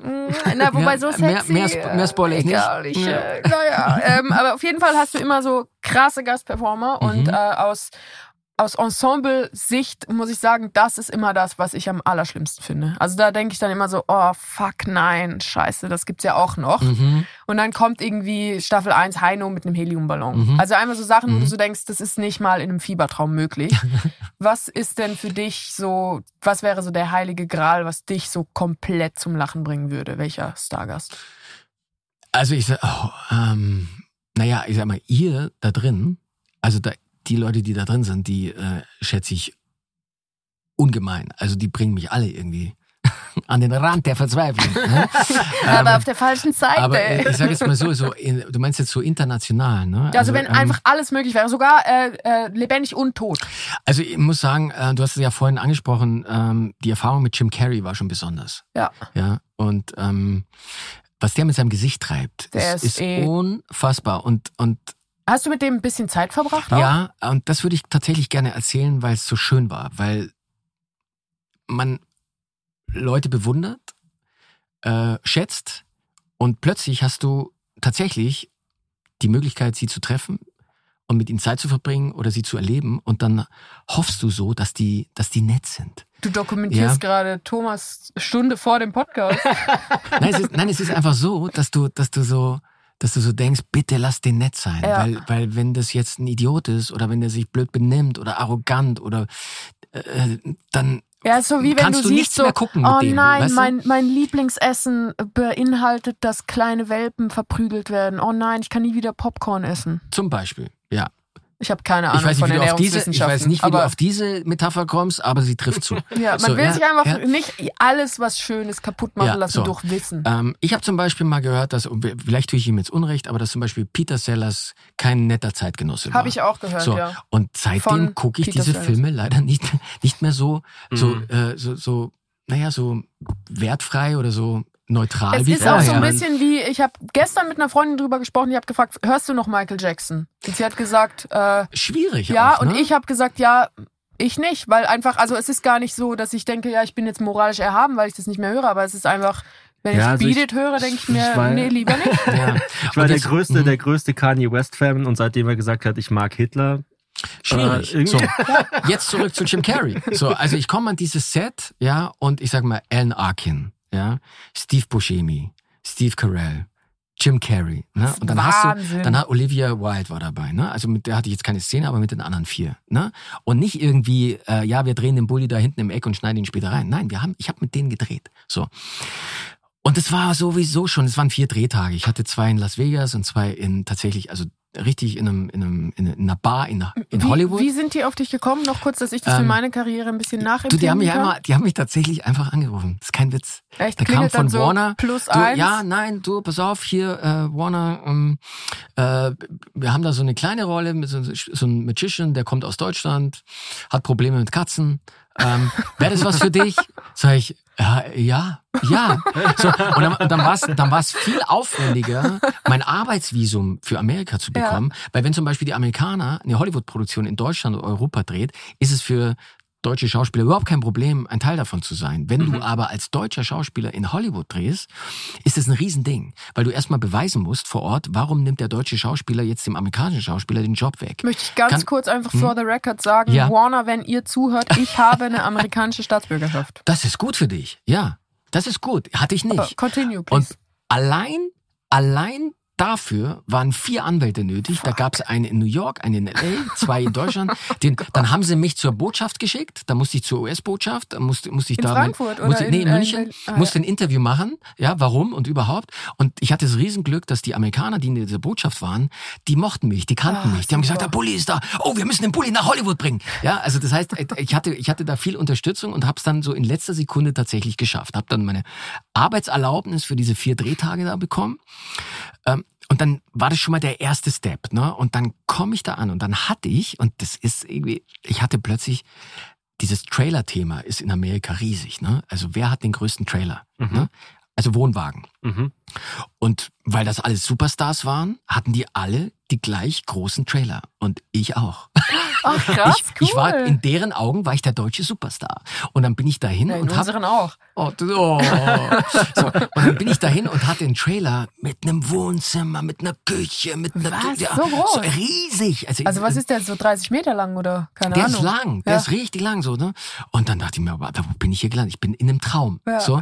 Und dann stehst du da im Set mit diesen ganzen Granaten und spielst deine Szene und dann kommt der absolute Hammer. Dann kommt Jim Carrey zu mir und ich weiß gar nicht mehr, um welchen Gag es ging. Ich habe es vergessen. So.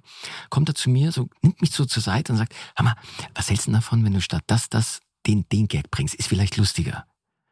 Und ich gucke ihn so an und denke nur, hey, Jim Carrey hat mir gerade eine Pointe geschenkt. Ist das? Und ganz nett, überhaupt nicht überheblich. Ja. Einfach nur so, du kam mir gerade, probier's mal aus. So. Und dann ist er wieder so weggegangen, da dachte ich, das gibt's doch nicht. Ich stell dir das mal vor. Ja, und dann noch eine Sache, die mich massiv beeindruckt hat. Es gibt eine Szene, die spielt mitten in Las Vegas. Jim Carrey spielt so einen durchgeknallten Magician, der so Stunt-Magician, so Stunt-Tricks macht, ja, so, indem er sich selber ins Gesicht schlägt und dann da aus einer Wunde so eine Karte rausholt. Also so völlig durchgeknallt. Das sieht aber richtig krass aus mit der Karte. Hast du es gesehen? Ja. Ich habe den 2-mal gesehen, den Film. Diese Performance, die er da macht, hat er den ganzen Tag performt, ne? Oh, klar. Gott. So. Ja. Und am Schluss kommen die sogenannten Reaction-Shots, also auf die Kollegen, die zuschauen, wie sie auf ihn reagieren. Jetzt hätte ich total verstanden, wenn Jim Carrey gesagt hätte, Leute, ich habe das jetzt 3 Stunden hier gemacht, 4 Stunden. Das war total körperlich, ich bin dauernd auf die Fresse geflogen. Ist es okay, wenn das hier jetzt mein Double macht oder ein Stuntman oder was auch immer? Hätte ich total verstanden. Der hat es für mein Reaction-Shot, also meine Reaktion war als letztes dran.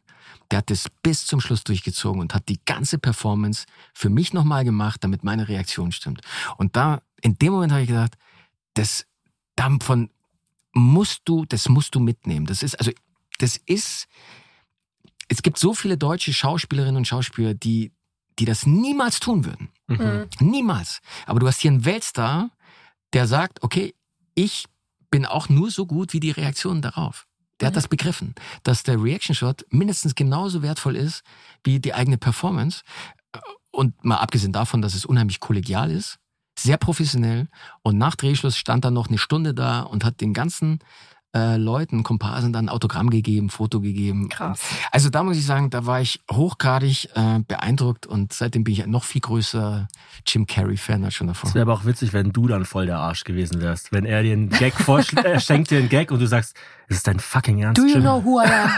Aber weil du gerade sagst, do you know who I am, da gab es eine sehr lustige Geschichte auch. Wir sind nämlich dort angekommen, wir sind ja alle ans Set gefahren worden da in Las Vegas und wir steigen aus. So, aber ihr seid alle mit unterschiedlichen Wagen da. Genau, oder aber hintereinander. Ja. So. Und ich war auch einer der 3. oder 4. oder was auch immer.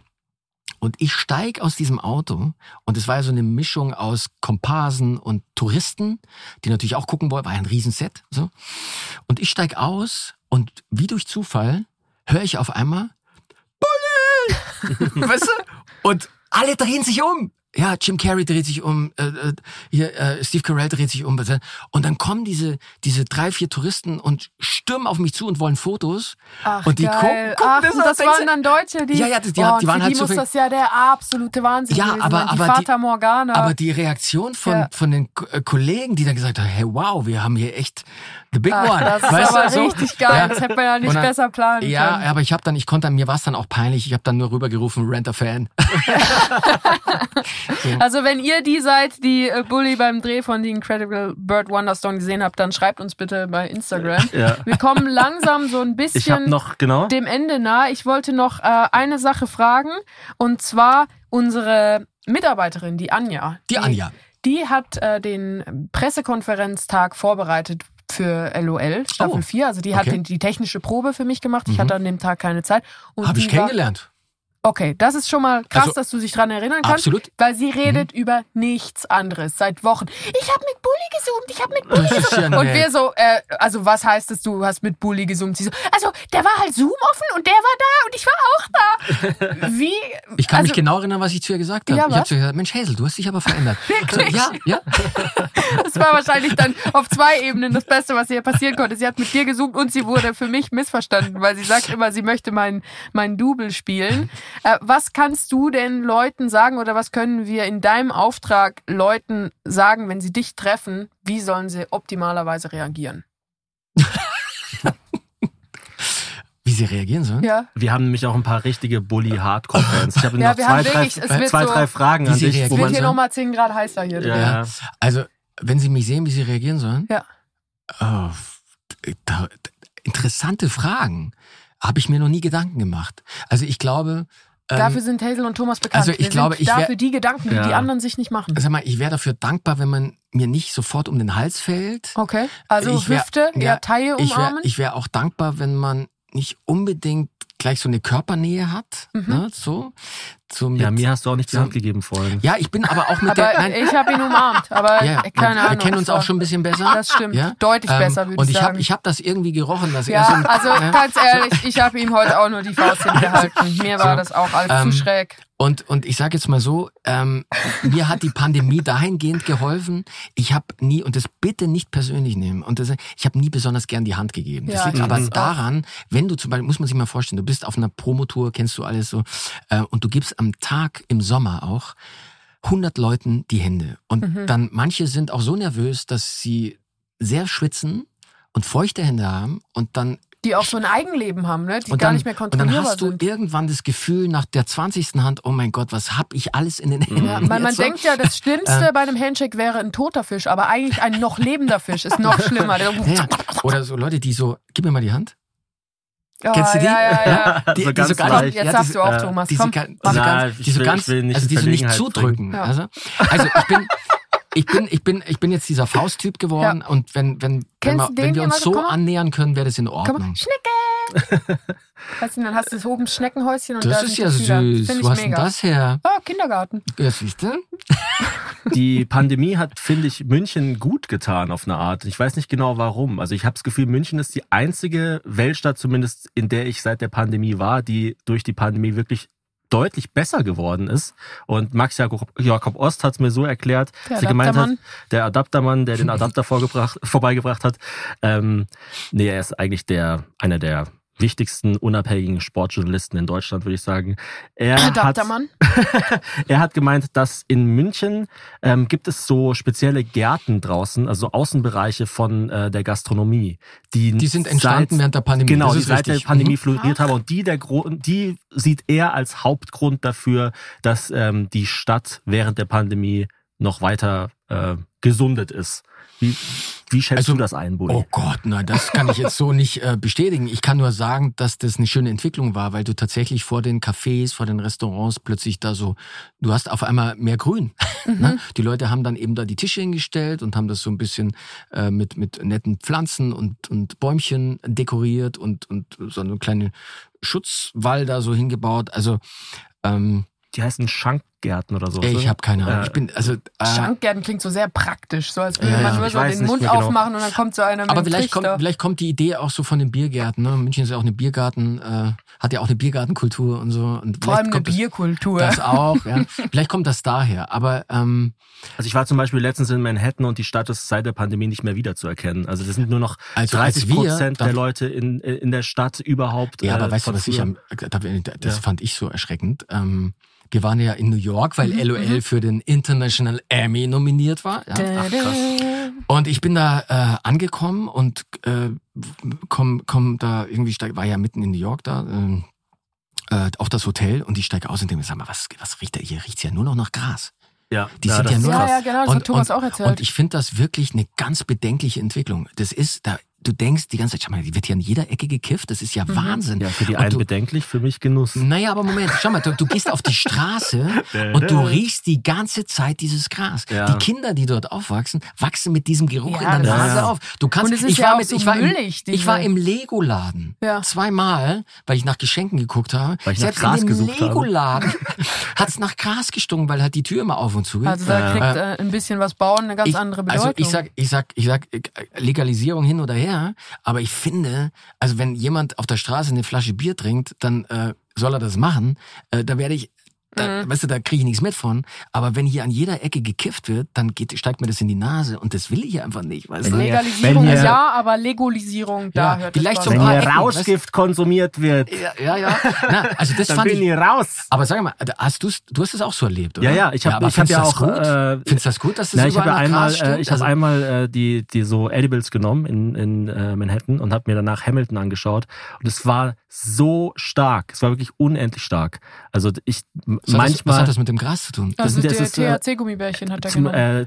Das ist Marihuana zum Essen quasi. Nee, das meine ich ja gar nicht. Ich meine, dass es in der Stadt stinkt. Nee, das ist total krass. Ätzend, ja klar. Also ich war noch nicht da. Ich wollte jetzt im Juni mal hinfahren. Und im Sommer muss es noch schlimmer sein. Ja, das glaube ich. Weil durch die Hitze, weißt du kriegst keine Luft mehr. Du kannst ja noch nicht mal lüften. Und dann ist es aber so pingelig, weil dann musst du ja eine braune Papiertüte um deine Weinflasche. Also ganz ehrlich, das ist einfach nur ein Hype. Also die Hälfte dieser Läden wird in den nächsten 2 Jahren wieder zumachen, weil es wird sich nicht, also in jedem dieser Läden, wo ich war quasi niemand außer mir. Also das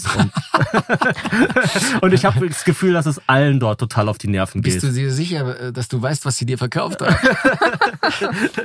Naja, Hamilton hat dir danach sehr gut gefallen. Eine Pia hat gefragt, wie ist es, eine eigene Virtual Reality Rutsche in der Erdinger Therme zu haben? Wow. Das ist cool. Also wir haben, das ist cool. Nein, es gibt zwischendurch sage ich immer Erde-Therming, weil ich es durcheinander bringe. Also die soll mega geil sein, die Erdinger Therme. Also die Therme Erding ist, ich glaube, eine der größten Thermen in ganz Europa. Ist ein riesiger. Ja, die ist ultra krass. Unfassbar viele Rutschen. Ich kann gerne ein bisschen Werbung für machen, weil es ist wirklich toll. Ist wirklich toll. Du kannst so Cocktails trinken im Wasser und alles. Ja. Was? Und hast da eine Rutsche? Na, pass auf. Ja, die haben eine VR-Rutsche. Virtual Reality. Du wusste ich das vorher nicht, sonst wäre ich total nervös gewesen vor diesem Podcast. Ja, du kannst eine Brille aufsetzen, dann kannst du sozusagen über die Brille, da gibt's irgendwelche Kopfhörer, die dir sozusagen hier an den Knochen gesetzt werden, dann hörst du, also du steckst das nicht ins Ohr, sondern du hast das wird über irgendwelche, ich weiß nicht, wie das funktioniert. Ja, das funktioniert irgendwie. Cyberlink. Telepathie. Und wir haben sozusagen 3 Varianten. Dann kannst du auf einmal vietnamesisch. Von diesem, ich nenne es jetzt mal von diesem Ride produziert. Das heißt, die Rutsche kannst du auch ohne Brille runterrutschen. Das dauert vielleicht so eine Rutschfahrt. Also die Schwerkraft funktioniert nach wie vor. Ja, das sind so 20, 30 Sekunden. Okay. Aber du kannst dir auch die Brille aufsetzen und dir aussuchen, ob du jetzt mit dem Abahachi. Nein. Quatsch, mit dem Winnetou, mit dem Wiggy. Oder mit dem Spucki darunter rutschen willst. Ach, krass. Und dann sitzt du da drin, setzt die Brille auf. Und dann moderierst du quasi, während andere Leute Spaß haben. Ja, genau. Also du sitzt in deinem Ring und rutscht da wirklich runter. Und die Fahrt ist der natürlichen Bewegung, der Fliehkraft, der Rutsche angepasst. Und du rutscht runter und du kannst hingucken, wo du willst, weil es ja Virtual Reality ist. Bist aber in diesem Art Tunnel, wie eine Achterbahn und fährst mir hinterher. Und man sieht dich dann von hinten und du guckst von vorne. Nein, ich fahre quasi rückwärts. Ich fahre rückwärts und sprich die ganze Zeit mit demjenigen, der vor mir herrutscht. Dann bist du ja wirklich ein Superstar. Du bist ein Megastar. Ich dachte vor der Aufzeichnung drauf geschissen, das ist so ein popeliger Regisseur. Ja, das höre ich immer öfter. Und mittlerweile auch nicht nur zu Hause. Eine Dame hat noch gefragt. Guter deutscher Domestic Violence Humor, das lieben sie doch. Oh, die Alte nervt mich wieder. Einer hat gefragt, ich kriege ihren Namen gerade nicht mehr auf die Schnelle. Guck, wie ob wir jetzt immer so wichtig noch tun mit unserem Zettel. Ja, es ist übrigens unglaublich kruschelig, weil es einfach so ein wahnsinnig kleiner Raum ist. Er ist sehr klein und sehr heiß. Fabiola fragt, spielst du immer noch Zither? Zither. Du weißt, was Zither ist? Tut mir leid, ich bin der mit... Er ist ein Musikinstrument. Mein Gott, was hast du dir da für einen Kerl angeguckt? Ich weiß es auch nicht, aber es ist... Er macht viel mit dem Kind. Ich kann arbeiten gehen. Du weißt, was eine Zither ist. Ja. Ist eine Harfe, die vor einem liegt. Gute Beschreibung. Bisschen kleiner, klar. Ist wahrscheinlich eine Anspielung, nehme ich mal an, auf Judas Maitu, wo im Hintergrund der Winnitouch auf der Zither spielt und im Vordergrund sich Ranger und Abahachi über Fotos unterhalten. Ich habe mich damals für die Szene übrigens für das Stück Der dritte Mann entschieden. Nicht nur, dass man schön auf der Zither spielen kann und das Original auch auf der Zither gespielt wurde, sondern es auch in die Szene passte. Ne? Der dritte Mann. So. Und ich habe, muss ich gestehen, ich hoffe, es ist keine allzu große Enttäuschung, ich habe nur so getan, als ob ich Zither spielen kann. Was? Ja. Ach. Ja. Also Luftzither eigentlich. Ich war sozusagen in dem Moment echter Schauspieler. Mhm. Method-Zitterer. Ich habe so getan, als würde ich spielen, hab's aber gar nicht. Okay. Mhm. Aber das kannst du nach wie vor. Das kann ich. Ich kann so tun, als ob ich spielen kann. Perfekt, das kann ich, ja. Wir können auch so tun, als würden wir erfolgreichen Podcast führen. Die meisten Fragen haben wir schon in den restlichen Dreiviertelstunden aufgenommen, aber Melissa fragt noch, welche Pläne hast du für die Zukunft? Das ist eine sehr kluge und schöne Frage, weil ich mir tatsächlich erst letztes Jahr gedacht habe, was mache ich denn kommendes Jahr? Mhm. Und wie kann ich dir dabei helfen? Ja, pass auf, hör zu, vielleicht fällt dir was ein. Also ich habe dann so ein bisschen auf den See geguckt. Das ist gut, wenn man sich mal Zeit zum Nachdenken nimmt. Und dann ist mir irgendwann gekommen, es geht gar nicht darum, was ich das kommende Jahr mache, es geht darum, was ich die nächsten 10 Jahre mache. Und dann platzte so ein Knoten und habe mich darauf sozusagen mal reduziert. Was sind diese Wunschprojekte, die du tatsächlich hast? Dass du dich wirklich um die Sachen kümmerst, die du wirklich machen willst und nicht diesen ganzen anderen Scheiß, wo du sagst, ja, mach ich mal dem zuliebe, so wie Podcast, ne? Dass man sagt, nee, weißt du, man sagt, wieder ein Podcast. Nee, mach mal nicht. Er hat sich da zweimal 6 Stunden quälen lassen, dann gehe ich halt mal zu ihr an ihrem komischen Mann. Und dann habe ich so gedacht, nee, okay, es gibt tatsächlich 3 Projekte, die habe ich noch auf meiner Liste. Ja. Lass mich raten, warte, weil du hast am Anfang des Podcasts mal gesagt, du liebst Vicky. Habe ich schon gemacht. Winnetou. Habe ich auch schon gemacht. Elvis hast du noch nicht gemacht. Ja, aber da gibt es jetzt leider einen ganz tollen Film. Ne? Ja, aber an Austin Butler kommst du ja wohl ran. Ich habe ja mal sowas, also im Prolog von Judas Maitu Extra Large gibt es ja den Großvater, den grauen Star.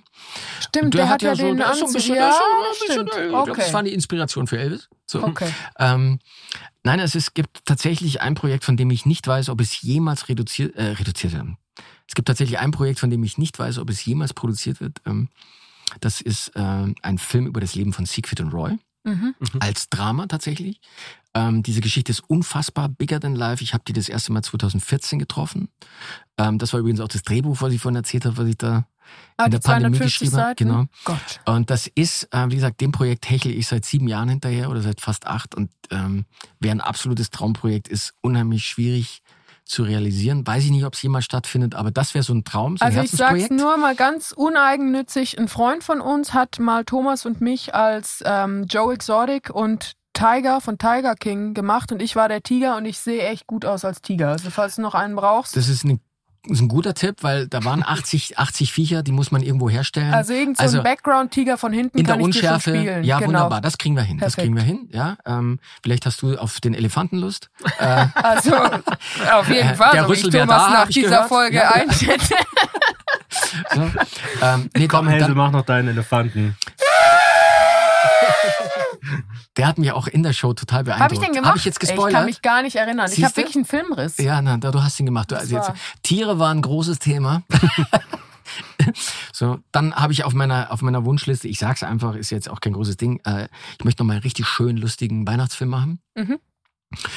Und dann gibt es ein Projekt, das kann ich jetzt nicht raushauen hier. Das Da habe ich Angst vor. Da habe ich Angst vor. Es ist so, es ist wie mit dem Huhn, das erst gackert, wenn es das Ei gelegt hat, weißt du? Das ist so eine, aber das sind so die Dinge, auf die ich schon nochmal richtig Lust hätte, aber am Ende kommt es dann eh so, dass irgendwo ein anderes Projekt um die Ecke kommt und dann machst du halt das. Und dann sitzt man im Herrschaftszeiten. Genau. Ich habe noch eine abschließende private Frage. Ich habe früher jede Weihnachten eine Zeit lang das Guinness Buch der Rekorde bekommen. Und da war jedes Jahr. Ja, er steht ist auch da drin, weil der ist, der die meisten Guinness Buch der Rekorde Bücher geschenkt gekriegt hat. Ja, so 5 Jahre lang oder so. Und da war die Bulli-Parade drin.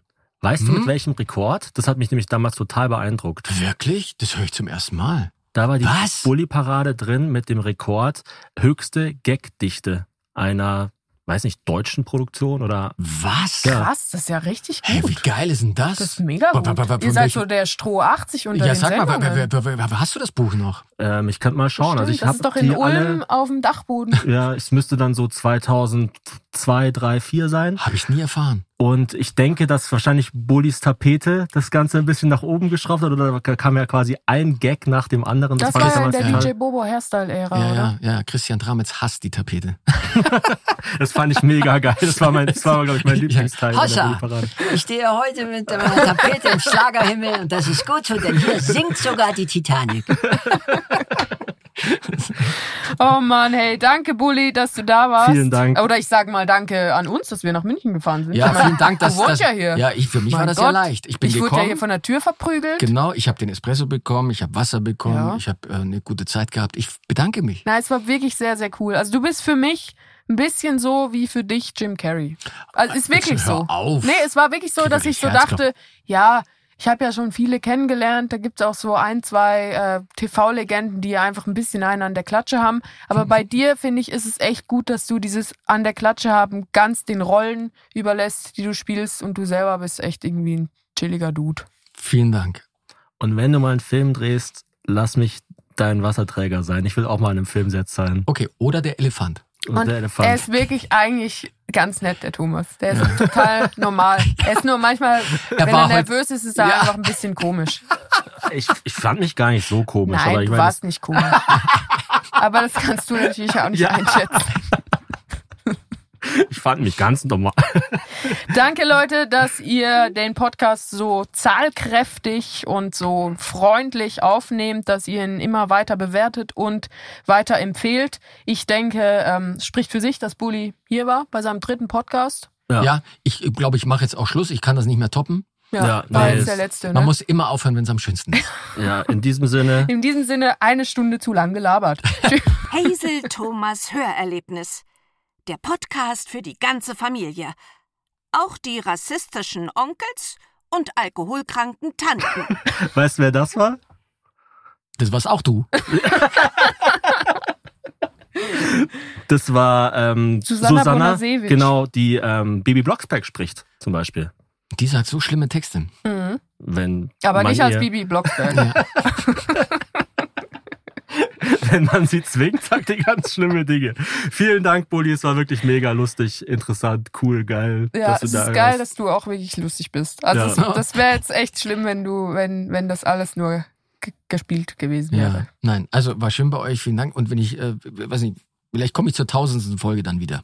Sehr gerne. Ja? Dann nehmen wir jetzt stündlich. Ja? Wir nehmen jetzt stündlich eine auf, damit es nicht so lange dauert. Und wir sehen uns bei der Premiere von Last One Laughing Staffel 4 und wir, liebe Zuhörerinnen zu Hause, sehen uns dann am Bildschirm, wenn es wieder losgeht, am 6. April.